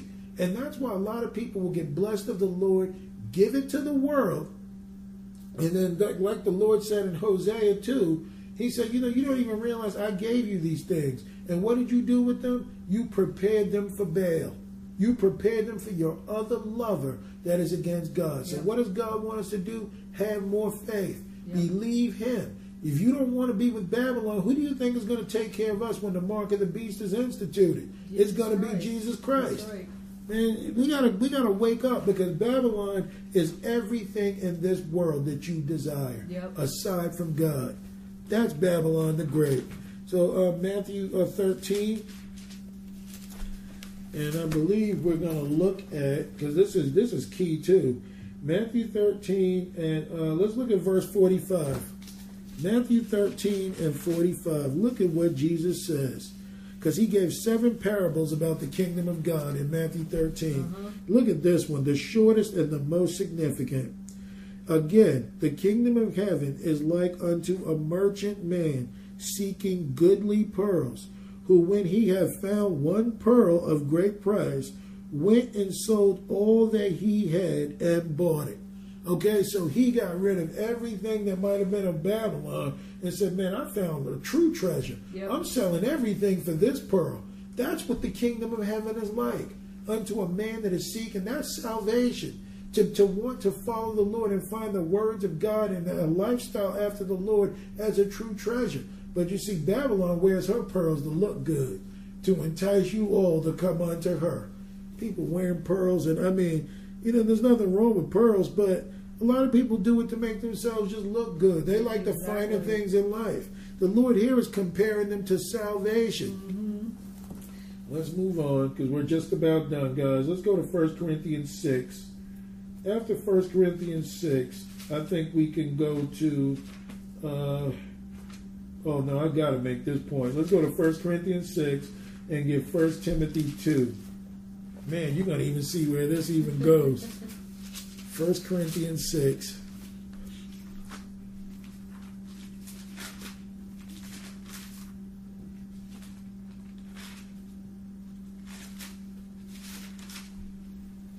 Right. We'll start at verse 9. 1 Corinthians 6 and 9, and it says, Know ye not that the unrighteous shall not inherit the kingdom of God? Be not deceived. Neither fornicators, nor idolaters, nor adulterers, nor effeminate, nor abusers of themselves with mankind, nor thieves, nor covetous, nor drunkards, nor revilers, nor extortioners shall inherit the kingdom of God. So, what of all these things before the Lord? Abominations. They will not inherit the kingdom. And such were some of you, but ye are washed. So you used to be, but you're washed now. But ye are sanctified, but ye are justified in the name of the Lord Jesus and by the Spirit of our God. So, what does God want us all to be? Washed, sanctified, and justified in the name of Jesus. You will have a lot of clout as a as a bride because of who your husband is and because of who he stands for and what he came to do. Yep. Man, be married to a king, not a harlot. Amen. Verse 12 All things are lawful unto me, but all things are not expedient. All things are lawful for me, but I will not be brought under the power of any. So, okay, let's say if you buy some pearls, that doesn't make you Babylon the Great. If you have a nice car, that doesn't make you Babylon the Great. If you have a whole lot of money in your bank account, that doesn't make you Babylon the Great. But to be brought under the power of these things makes you Babylon the Great. Hey, I use a car to get around to preach the gospel. I have a job to have some money to feed the homeless and look after people. I do certain things that I might please the Lord, but to be brought under the power of them is to be subject to them, making you a, a harlot, not one of God. He says, um, meats for the belly and the belly for meats, but God shall destroy both it and them. Now the body is not for fornication, not for porneia, but for the Lord, and the Lord for the body. And God hath both raised up the Lord, and will also raise up us by his own power. So what does God want us to do? Give back the body unto the Lord. That is the first thing that we need to do. Lord, this is your body. It is to be for you. I'm giving it to you because if God doesn't control it, Babylon the Great does. Mm-hmm. So that's why he says right after this, Know ye not that your bodies are the members of Christ? Shall I take shall I then, take the members of Christ and make them the members of an harlot? God forbid. What? Know ye not that he which is joined into a harlot or joined to an harlot is one body? For two saith he shall be one flesh. So you see, that's why the Lord calls them adulterers and adulteresses, because if you're in line with the harlot, you are a harlot. And it's time that we confess that so we can be freed from it That's and right. do the righteous works of God. Exactly. Because every day we're learning how to be more faithful to the Lord, but we're still yielding our members to the harlot. Mm-hmm. If you're not doing the Lord's will, then what are your members doing? Satan's I mean, that's clear. Yeah. The people get mad at you for that. but he that is joined unto the Lord is one spirit. Flee fornication. Every sin that a man doeth is without the body. But he that committeth fornication sinneth against his own body. What? Know ye not that your body is the temple of the Holy Ghost, which is in you, and ye, uh, which ye have of God, and ye are not your own? For ye are bought with a price. Therefore glorify God in your body and in your spirit, which are God's. So we ought to give the body back so that God can pour out that latter rain, put his spirit upon us, sanctify us, cleanse us, justify us, that we may be a bride fit for a king. Amen. Now, watch this subject get addressed. When I saw this, I was like, oh my Lord, like, thank you for bringing this forward. So now we're going to 1 Timothy chapter 2. Man, this is something.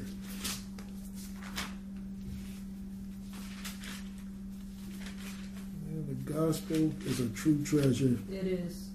1 Timothy 2, look at what he says in verse 1. I exhort, therefore, that first all supplication, prayers, intercession, and giving of thanks be made for all men, for kings and for all that are in authority, that we may lead a quiet and peaceable life in all godliness and honesty. So it wasn't just for people, it was for kings too. You notice that? Everybody has to be godly, not the ones that are of the wine of fornication. Look at verse 3. For this is good and acceptable in the sight of God our Savior, for we, I mean, who will have all men to be saved and to come unto the knowledge of the truth. For God is, for there is one God and one mediator between God and men, the man Christ Jesus, who gave himself a ransom for all to be testified in due time. Whereunto I am ordained a preacher and an apostle. I speak the truth in Christ and lie not, a teacher of the Gentiles in faith and verity.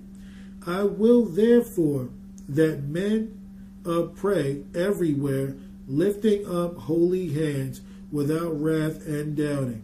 In like manner, look at this also, that women adorn themselves in modest apparel, with shamefacedness and sobriety. So, sobriety, not drunk, not of the world, mm-hmm. not unto the harlot cup, and all this stuff. Then it says, not with braided hair, or gold, or pearls, or costly array. Mm-hmm. So, what is he trying to do to the women? He's telling Timothy, hey, don't have no harlots in here. There's nothing wrong with wearing pearls and all that, but you see, he doesn't even want them to look like the harlot of Babylon. Yes. He doesn't even want them dressing and carrying themselves that way. That But way look- they don't bring forth the temptation. Exactly, of Babylon the Great. Mm-hmm. Because if you look like Babylon the Great, you're going to do what Babylon the Great does.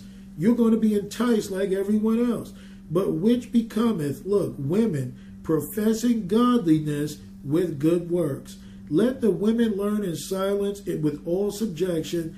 But I suffer not a woman to teach nor to us- usurp authority over the man, but be in silence. Why?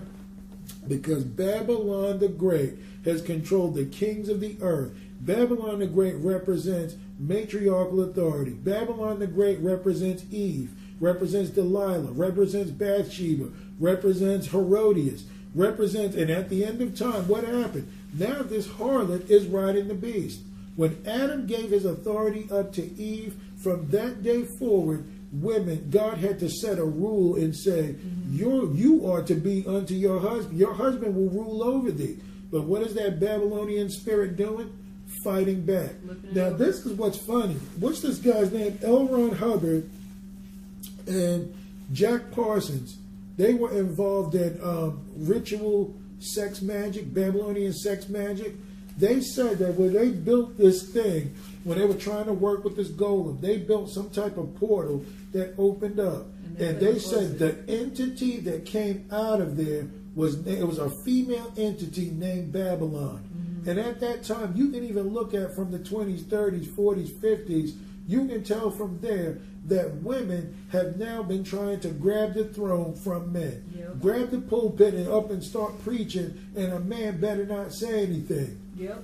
This is all a part of Babylon the Great. She rides the beast. She's not under the foot of the beast. She will be under the foot of the beast because Satan ain't gonna rule with anybody No. but himself. But right now he's using the woman through feminism, through all sorts of things to demean men.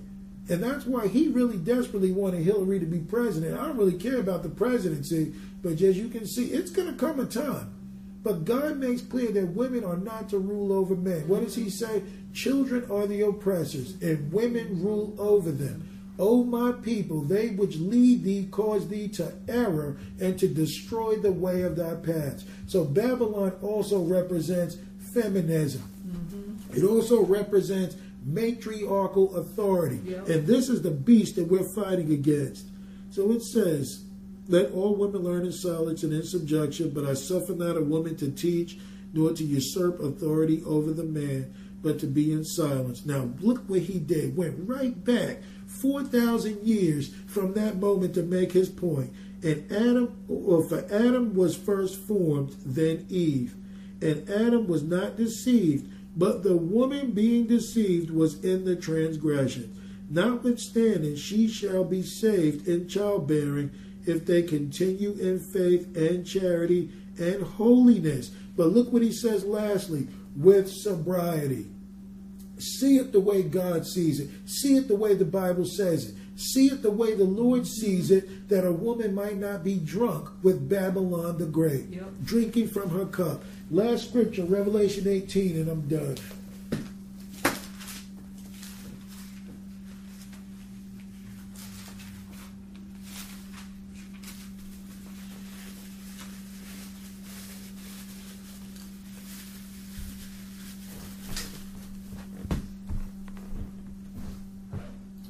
Mean, and it's just everything is so evident as to why. Because some people don't understand. Well, what's wrong with, um, you know, a mom being in control and the dad just giving her whatever he wants and not really, you know, he being there but not, you know, playing that role. And some people say, well, I was raised by my mom and I'm fine. But it's what Satan has done through that. Ever since then, when the man has not stood up and trusted in the Lord to be head over his household, things have always gone wrong within the marriage. And most of the time it ends up in divorce. And so the family system is supposed to is always was always designed with the man in, in head as the head because that's how it was supposed to be from the beginning of time. And see, that's exactly right. And that's why when you find a lot of men that won't stand up and be the man in a relationship and the woman rules it, Uh-huh. you find the children in rebellion. Yep. The man becomes a weak, feeble individual, children in rebellion. So God's divine order, again, not in place. This even goes in line with the perverse spirit. You see how it tries to confound, tries to confuse, tries to flip things around. So Babylon the Great is just another spirit of conversion. But Babylon the Great, she is religion. Okay, she's religion. She's definitely um, she's definitely a system that we're getting ready to address and how God is going to deal with it. Yep. So it's important that we understand that Babylon the Great um, has many forms, and she's in every part of society. The Bible says that kings and, and the princes, and if it's affecting the rich, it's definitely affecting the poor. Exactly. Yep. All right, so this is Revelation 18, and we will begin at verse 1. And after these things, I saw another angel come down from heaven, having great power, and the earth was lightened with his glory. And he cried mightily with a strong voice, saying, Babylon the Great is fallen, is fallen, and is become the habitation of devils, and the hold of and the hold of every foul spirit, and the cage of every unclean and hateful bird. When you hear of unclean and hateful birds, that's speaking of false prophets. Mm-hmm. Okay, so he's talking about Babylon the Great. He's addressing the religious system here, but he's really coming against the whole empire that this world is going to be. For all nations have drunk of the wine of the wrath of her fornication, and the kings of the earth have committed fornication with her, and the merchants, the money changers, the money people of the earth are waxed rich through the abundance of her delicacies. So you see, there's a reason why the devil will take people like Lil Wayne, who should be, you know, some bum somewhere laying in a corner doing nothing with second grade education. They'll take someone like that and make him rich. Why? Because he's a part of her delicacies. This is why Babylon the Great feeds the rap game and gives all sorts of money out. Why? Yep. I want to make you rich so you can destroy people's minds and defile them and get little kids to look up to them so that they can lose their souls. Yeah. It's just like how Ellen DeGeneres will give money to uh, secondhand families, the college fund to kids, hmm because of why.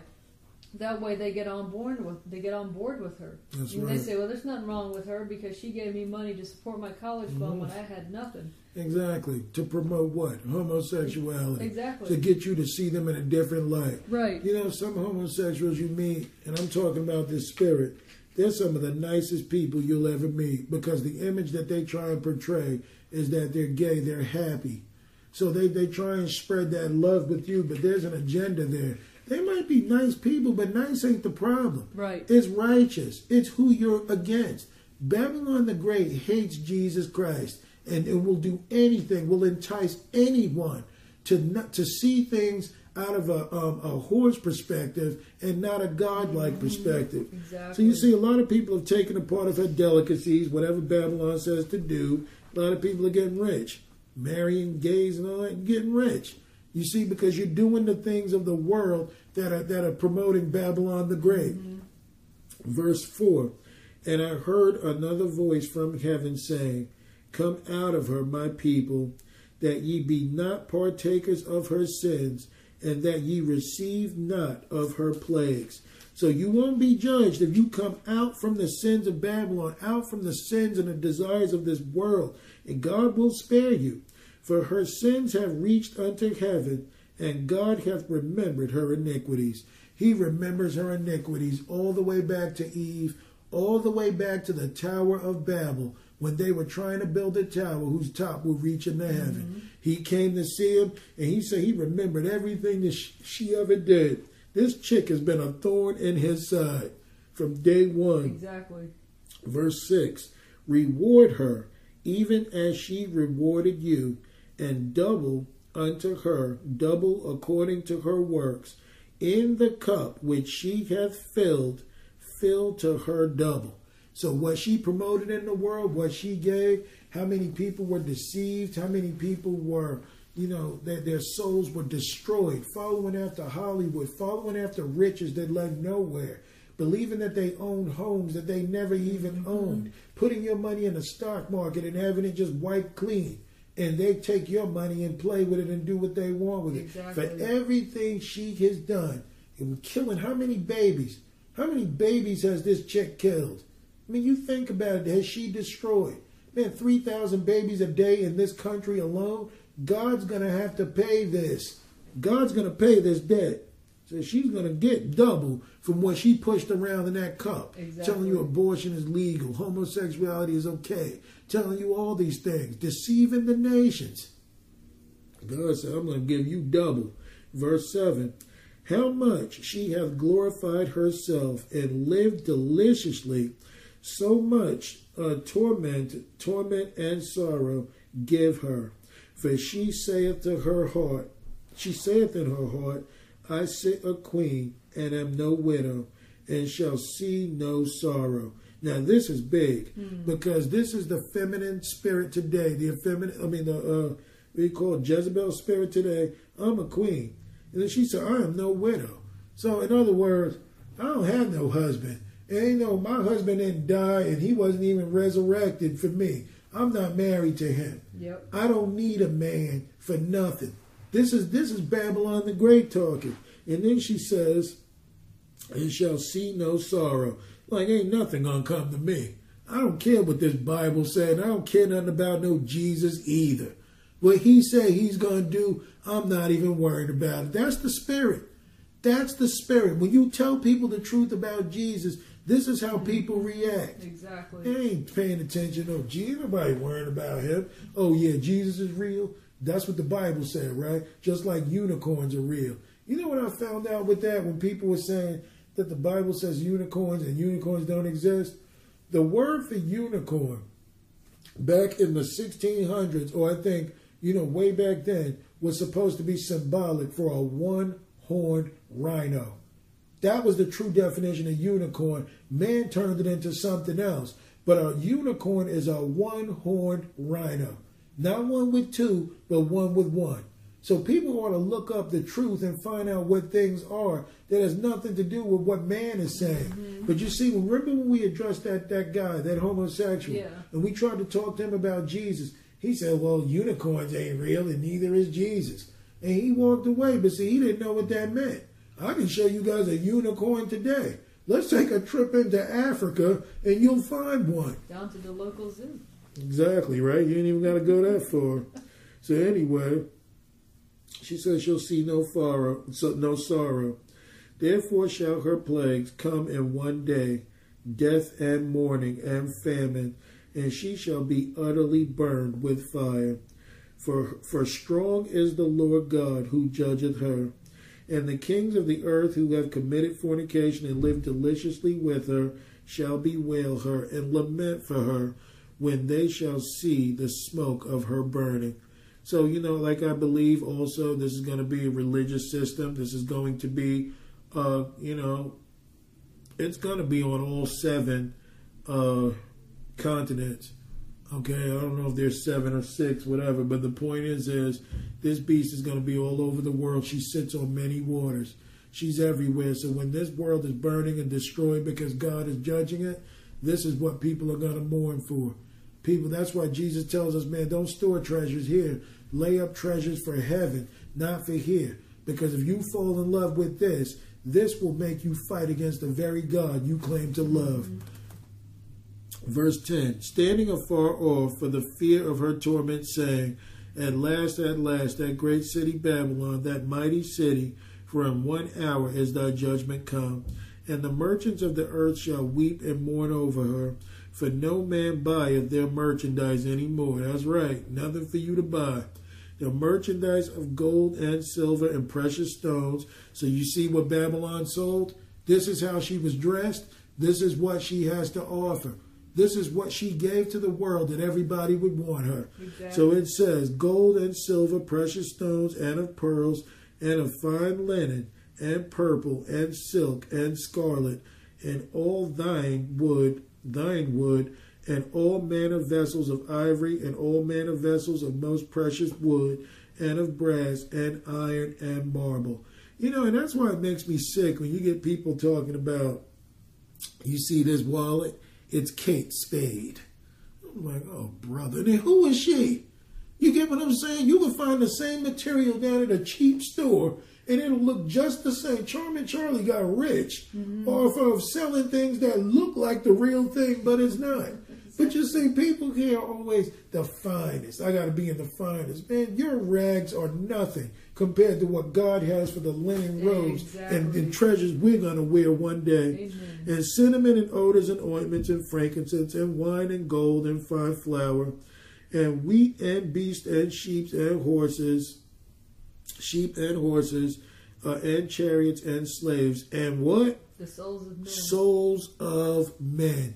And you see, desiring this world will make you also destroy your brother because at the end of everything she offered, what was left? Your soul. Mm-hmm. That's why Jesus said, What does it profit a man to gain the whole world and lose your soul? It ain't worth it Nope. because eternity is the reality that we that is blanked you know from a lot of people's minds and the fruits that thy soul lusted after are departed from thee and all things which were dainty and goodly are departed from thee and thou shalt find them no more at all the merchants of these things which were uh, made rich by her shall stand afar off from the fear of her torment, weeping and wailing, and saying, At last, at last, that great city that was clothed with fine linen, and purple and scarlet, and decked with gold and precious stones and pearls.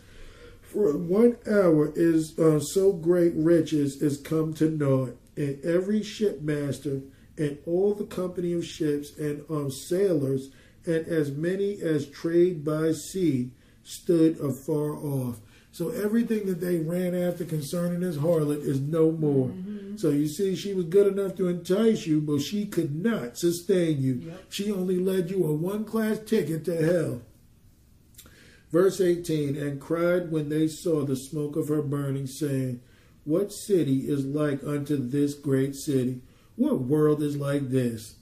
And they cast a dust on their heads and cried, weeping and wailing, saying, At last, at last, that great city wherein were made rich all that had ships in the sea by reason of her costliness, for in one hour is she made desolate. So God is going to destroy it. We got to set our affections on things above. Rejoice over her, thou heaven, and ye holy apostles and prophets, for God hath avenged you on her. So she killed all these people. She destroyed so many souls and lives. But God said, Rejoice, prophets. And so you know she goes all the way back. Apostles and prophets, mm-hmm. she goes all the way back. This spirit of Babylon. Exactly. And you see, God avenged you. Remember that's what Jeremiah asked for? Remember, he said, avenge you for the blood of the prophets and all these people. Well, this is God fulfilling it. And it's so funny that in Jeremiah 51, it talks about the harlot, you know, and then, you know, um, Revelation 18, it talks about the harlot. Mm-hmm. So Jeremiah asked for this revenge. Exactly. And this is why we can't get caught up in, but God shows love. And, you know, I, I just can't see God taking revenge. Doesn't it say love your enemies? It does. But this is God's fight. This ain't ours. Yep. God wants us to stay pure and be with Him, but He's going to avenge what this Babylon has done. Amen. There's too many souls that were innocent that she destroyed. Yep. Verse 21 And a mighty angel took up a stone like a great millstone and cast it into the sea, saying, Thus with violence shall the great city Babylon be thrown down. So he's going to send a tsunami. That's what it sounds like. Yep you know, be thrown down and shall be found no more at all. And the voice of harpers and musicians and of pipers and trumpeters shall be heard no more at all in thee. So what is he talking about? No more Broadway. Mm-hmm. No more of your favorite entertainment in this city all over the world. You will hear them no more. Exactly. So then he says, and no craftsman of whatsoever craft he be. The education system is done you know, done turning people to hell, no more of that shall be found any more in thee, and the sound of a millstone shall be heard no more at all in thee. And the light of a candle shall candle shall shine no more at all in thee. You know what that means? No more Holy, Holy Ghost. Ghost. Yep. No more Christians, you know, telling people about the righteous ways of God. They're going to be taken away from this because God's judgment, He's not going to hear it anymore. It's time to deal. For those who didn't want the Lord, they'll be on that side forever. And for those who did, God is going to look out for. So he says, and the voice of the bridegroom, that's us, and of the bride shall be heard no more at all uh, in thee. For thy merchants uh, were the great men of the earth for by thy sorceries were all nations deceived. So as we can see, the bridegroom, you ain't going to hear no more of Jesus there. There's no need. And it says of the bride, who was us, not going to be heard anymore. And like Henry Gruver brought up the good point, and I noticed myself that we're going to be right in the middle of this. We ain't going to be blasted off into space away from this. We are going to have to contend with this harlot. Mm-hmm. Ain't no getting around that. Exactly. So he says, by thy sorceries. Another word for sorcery is the Greek word pharmakeia, which means witchcraft, no doubt, but it also speaks of drugs. And this is why we become a pill popping nation. These things are turning people away from God. And, and you know, all these placebos and things that they're into, mm-hmm. turned away from the truth unto unrighteousness. Because I think, man, you know, the fastest way to see your kids demon possessed is to get them involved in these pharmaceutical drugs. Yep. To get them involved. I've seen it. I work it. I've lived it. I know what this is about. I mean, I ain't live it like I've taken it, but it's been close to home yeah. where there are people I know that have had to deal with this. They got off the meds, they became normal kids. But the meds, man, you know, these are the mm. sorceries yeah. that the devil deceives the world with. And in her was found the blood of prophets and of saints and of all that were slain upon the earth. So that's what this whore of Babylon had done. I want to read real quick, one second, one last thing, what the Lord intends to do. I'm going to read down, I'm going to read this real quick. but this is the coming of Jesus Christ. And I'm going to turn the floor over to Sarah. And after these things, I heard a great voice. This is uh, Revelation 19 and 1. Heard a great voice of much people in heaven saying, Hallelujah.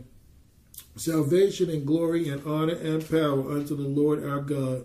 For true and righteous are his judgments. For he hath judged the great whore which did commit, uh, which did corrupt the earth with her fornication, and have avenged the blood of his servants at her hand. And again they say, Hallelujah. And her smoke rose up forever and ever. And this is what I'm trying to tell people too. The closer you draw to the Lord, the more you are going to hate the world. And this is why God wants us to be on his side and not the world. Mm-hmm. I hate this place. I want to see souls get out of it, but I don't want this anymore because nope, exactly. I realize it's something that you can never own. What are you going to say? No, nothing. No, so it's true. So again, they said, uh, Hallelujah, the smoke of her rose up forever and ever. And the four and twenty elders and the four beasts fell down and worshiped God that sat on the throne, saying, Amen. Hallelujah. So it said, Amen. Hallelujah. And a voice came out of the throne. Oh, actually, I got it here. And a voice came out of the throne, saying, Praise our God, for ye uh, his servants, and ye that fear him, both small and great.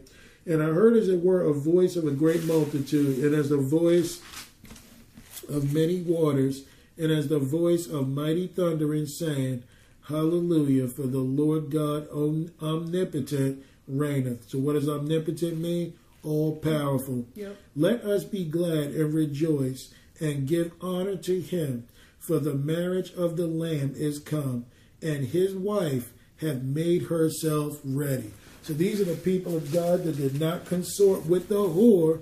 They made themselves ready for the Lord. And to her was granted. So the Lord is going to dress his bride up now. Mm-hmm. So um, she was granted that she should be arrayed in fine linen, clean and white. No red, no purple, clean and white. For the fine linen of the righteousness of saints.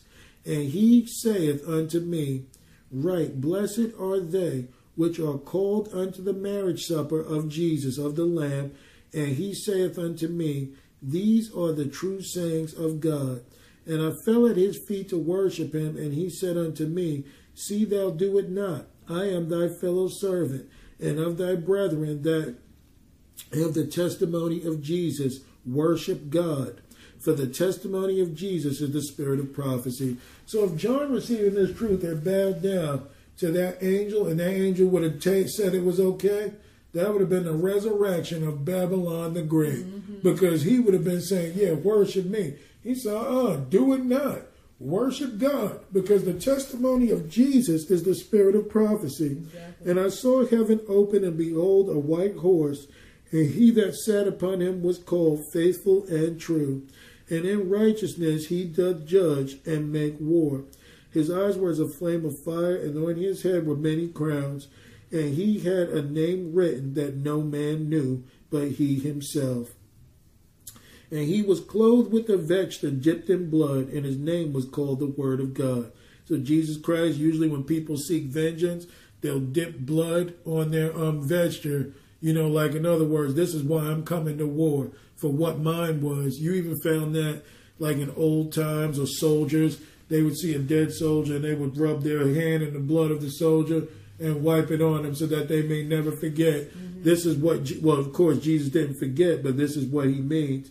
And the armies which were in heaven followed him upon white horses, um, clothed in fine linen, white and clean. And out of his mouth goeth a sharp sword, that with it that with it he should smite the nations, and he shall rule them with a rod of iron, and he treadeth the winepress of the fierceness of the wrath of Almighty God. So he went to war. When the Lord comes back, he's going to destroy Babylon and everything with it. Mm-hmm. And he hath on his vesture, on, on his thigh, a name written, King of Kings Lord of Lords. Amen. Now, this is what's going to happen to the people in the earth, real quick, because Jesus is going to reign. So he says, Verse 19. And I saw the beast. Remember the one that the harlot was riding? Mm-hmm. And the kings of the earth that were drunk with the wine of the fornication of the harlot and their armies gathered together to make war against him that sat on the horse and against his army. And the beast was taken, and with him the false prophet. So that's the Antichrist and the false prophet that wrought miracles before him, with which he deceived them that they received the they received of the mark of the beast and them that worshipped his image. They both were cast alive into the lake of fire, burning with brimstone. So as you can see, this harlot, when it talks about that she was drunk with the blood of the saints, this harlot is a system, and the beast is a system. This is funny. The harlot is religion. The beast is a system. That beast riding the harlot, if you were to bring it into simplicity, is the Antichrist and the false prophet. The false prophet is false religion. Think about this because it talks about her, the city, being destroyed, but these two were taken and thrown into the lake. Yeah, it's interesting. I just figured that out. Verse 21 And the remnant were slain with the sword of him that sat upon the horse, uh, which um, sword proceedeth out of his mouth, and all the fowls were filled with their flesh. I just want to tell people, you know, I'm not trying to bring fear to you, but we've got to understand that this whole world lies in wickedness. There is no good in this world. Seek Jesus Christ while he may be found. Because other than that, if you're in line or if you're in league with this great whore of Babylon, you will also be destroyed.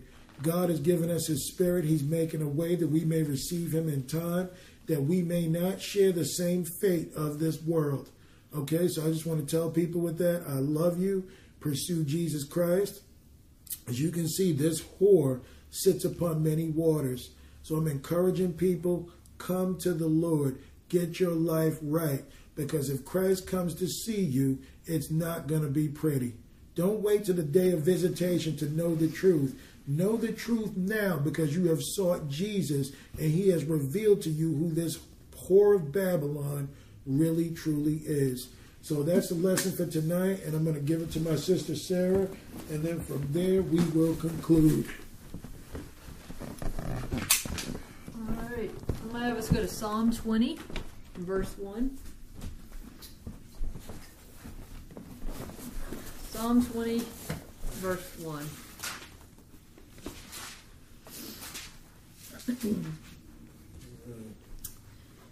the Lord hear thee in the day of trouble. The name of the God of Jacob defend thee. Send thee for send thee help from the sanctuary and strengthen thee out of Zion.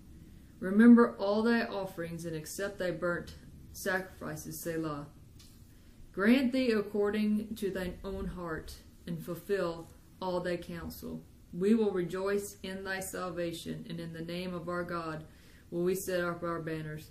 The Lord fulfill all thy petitions. So, what is he saying here is, is that no matter what we do in this life, the Lord hears us. And the mm-hmm. Lord, I mean, it's just awesome what we were talking about tonight with Babylon because many times people would rather follow the system than follow Jesus because mm-hmm. they don't, well, he never hears me. And how many times does God defend us throughout the course of the day? And mm-hmm. most of the time, we don't even real know it, know that that's what He's doing. And He always defended the children of Israel, even when they were in captivity and even when they were in sin. He constantly did that for them. Verse six. Now know I that the Lord saveth saveth His anointed. He will hear him from His holy heaven with the saving strength of his right hand. So the Lord hears who? Those that do his will, those that follow after him, those that are filled with his Holy Ghost. He is the one that um, he hears them and gives them strength too.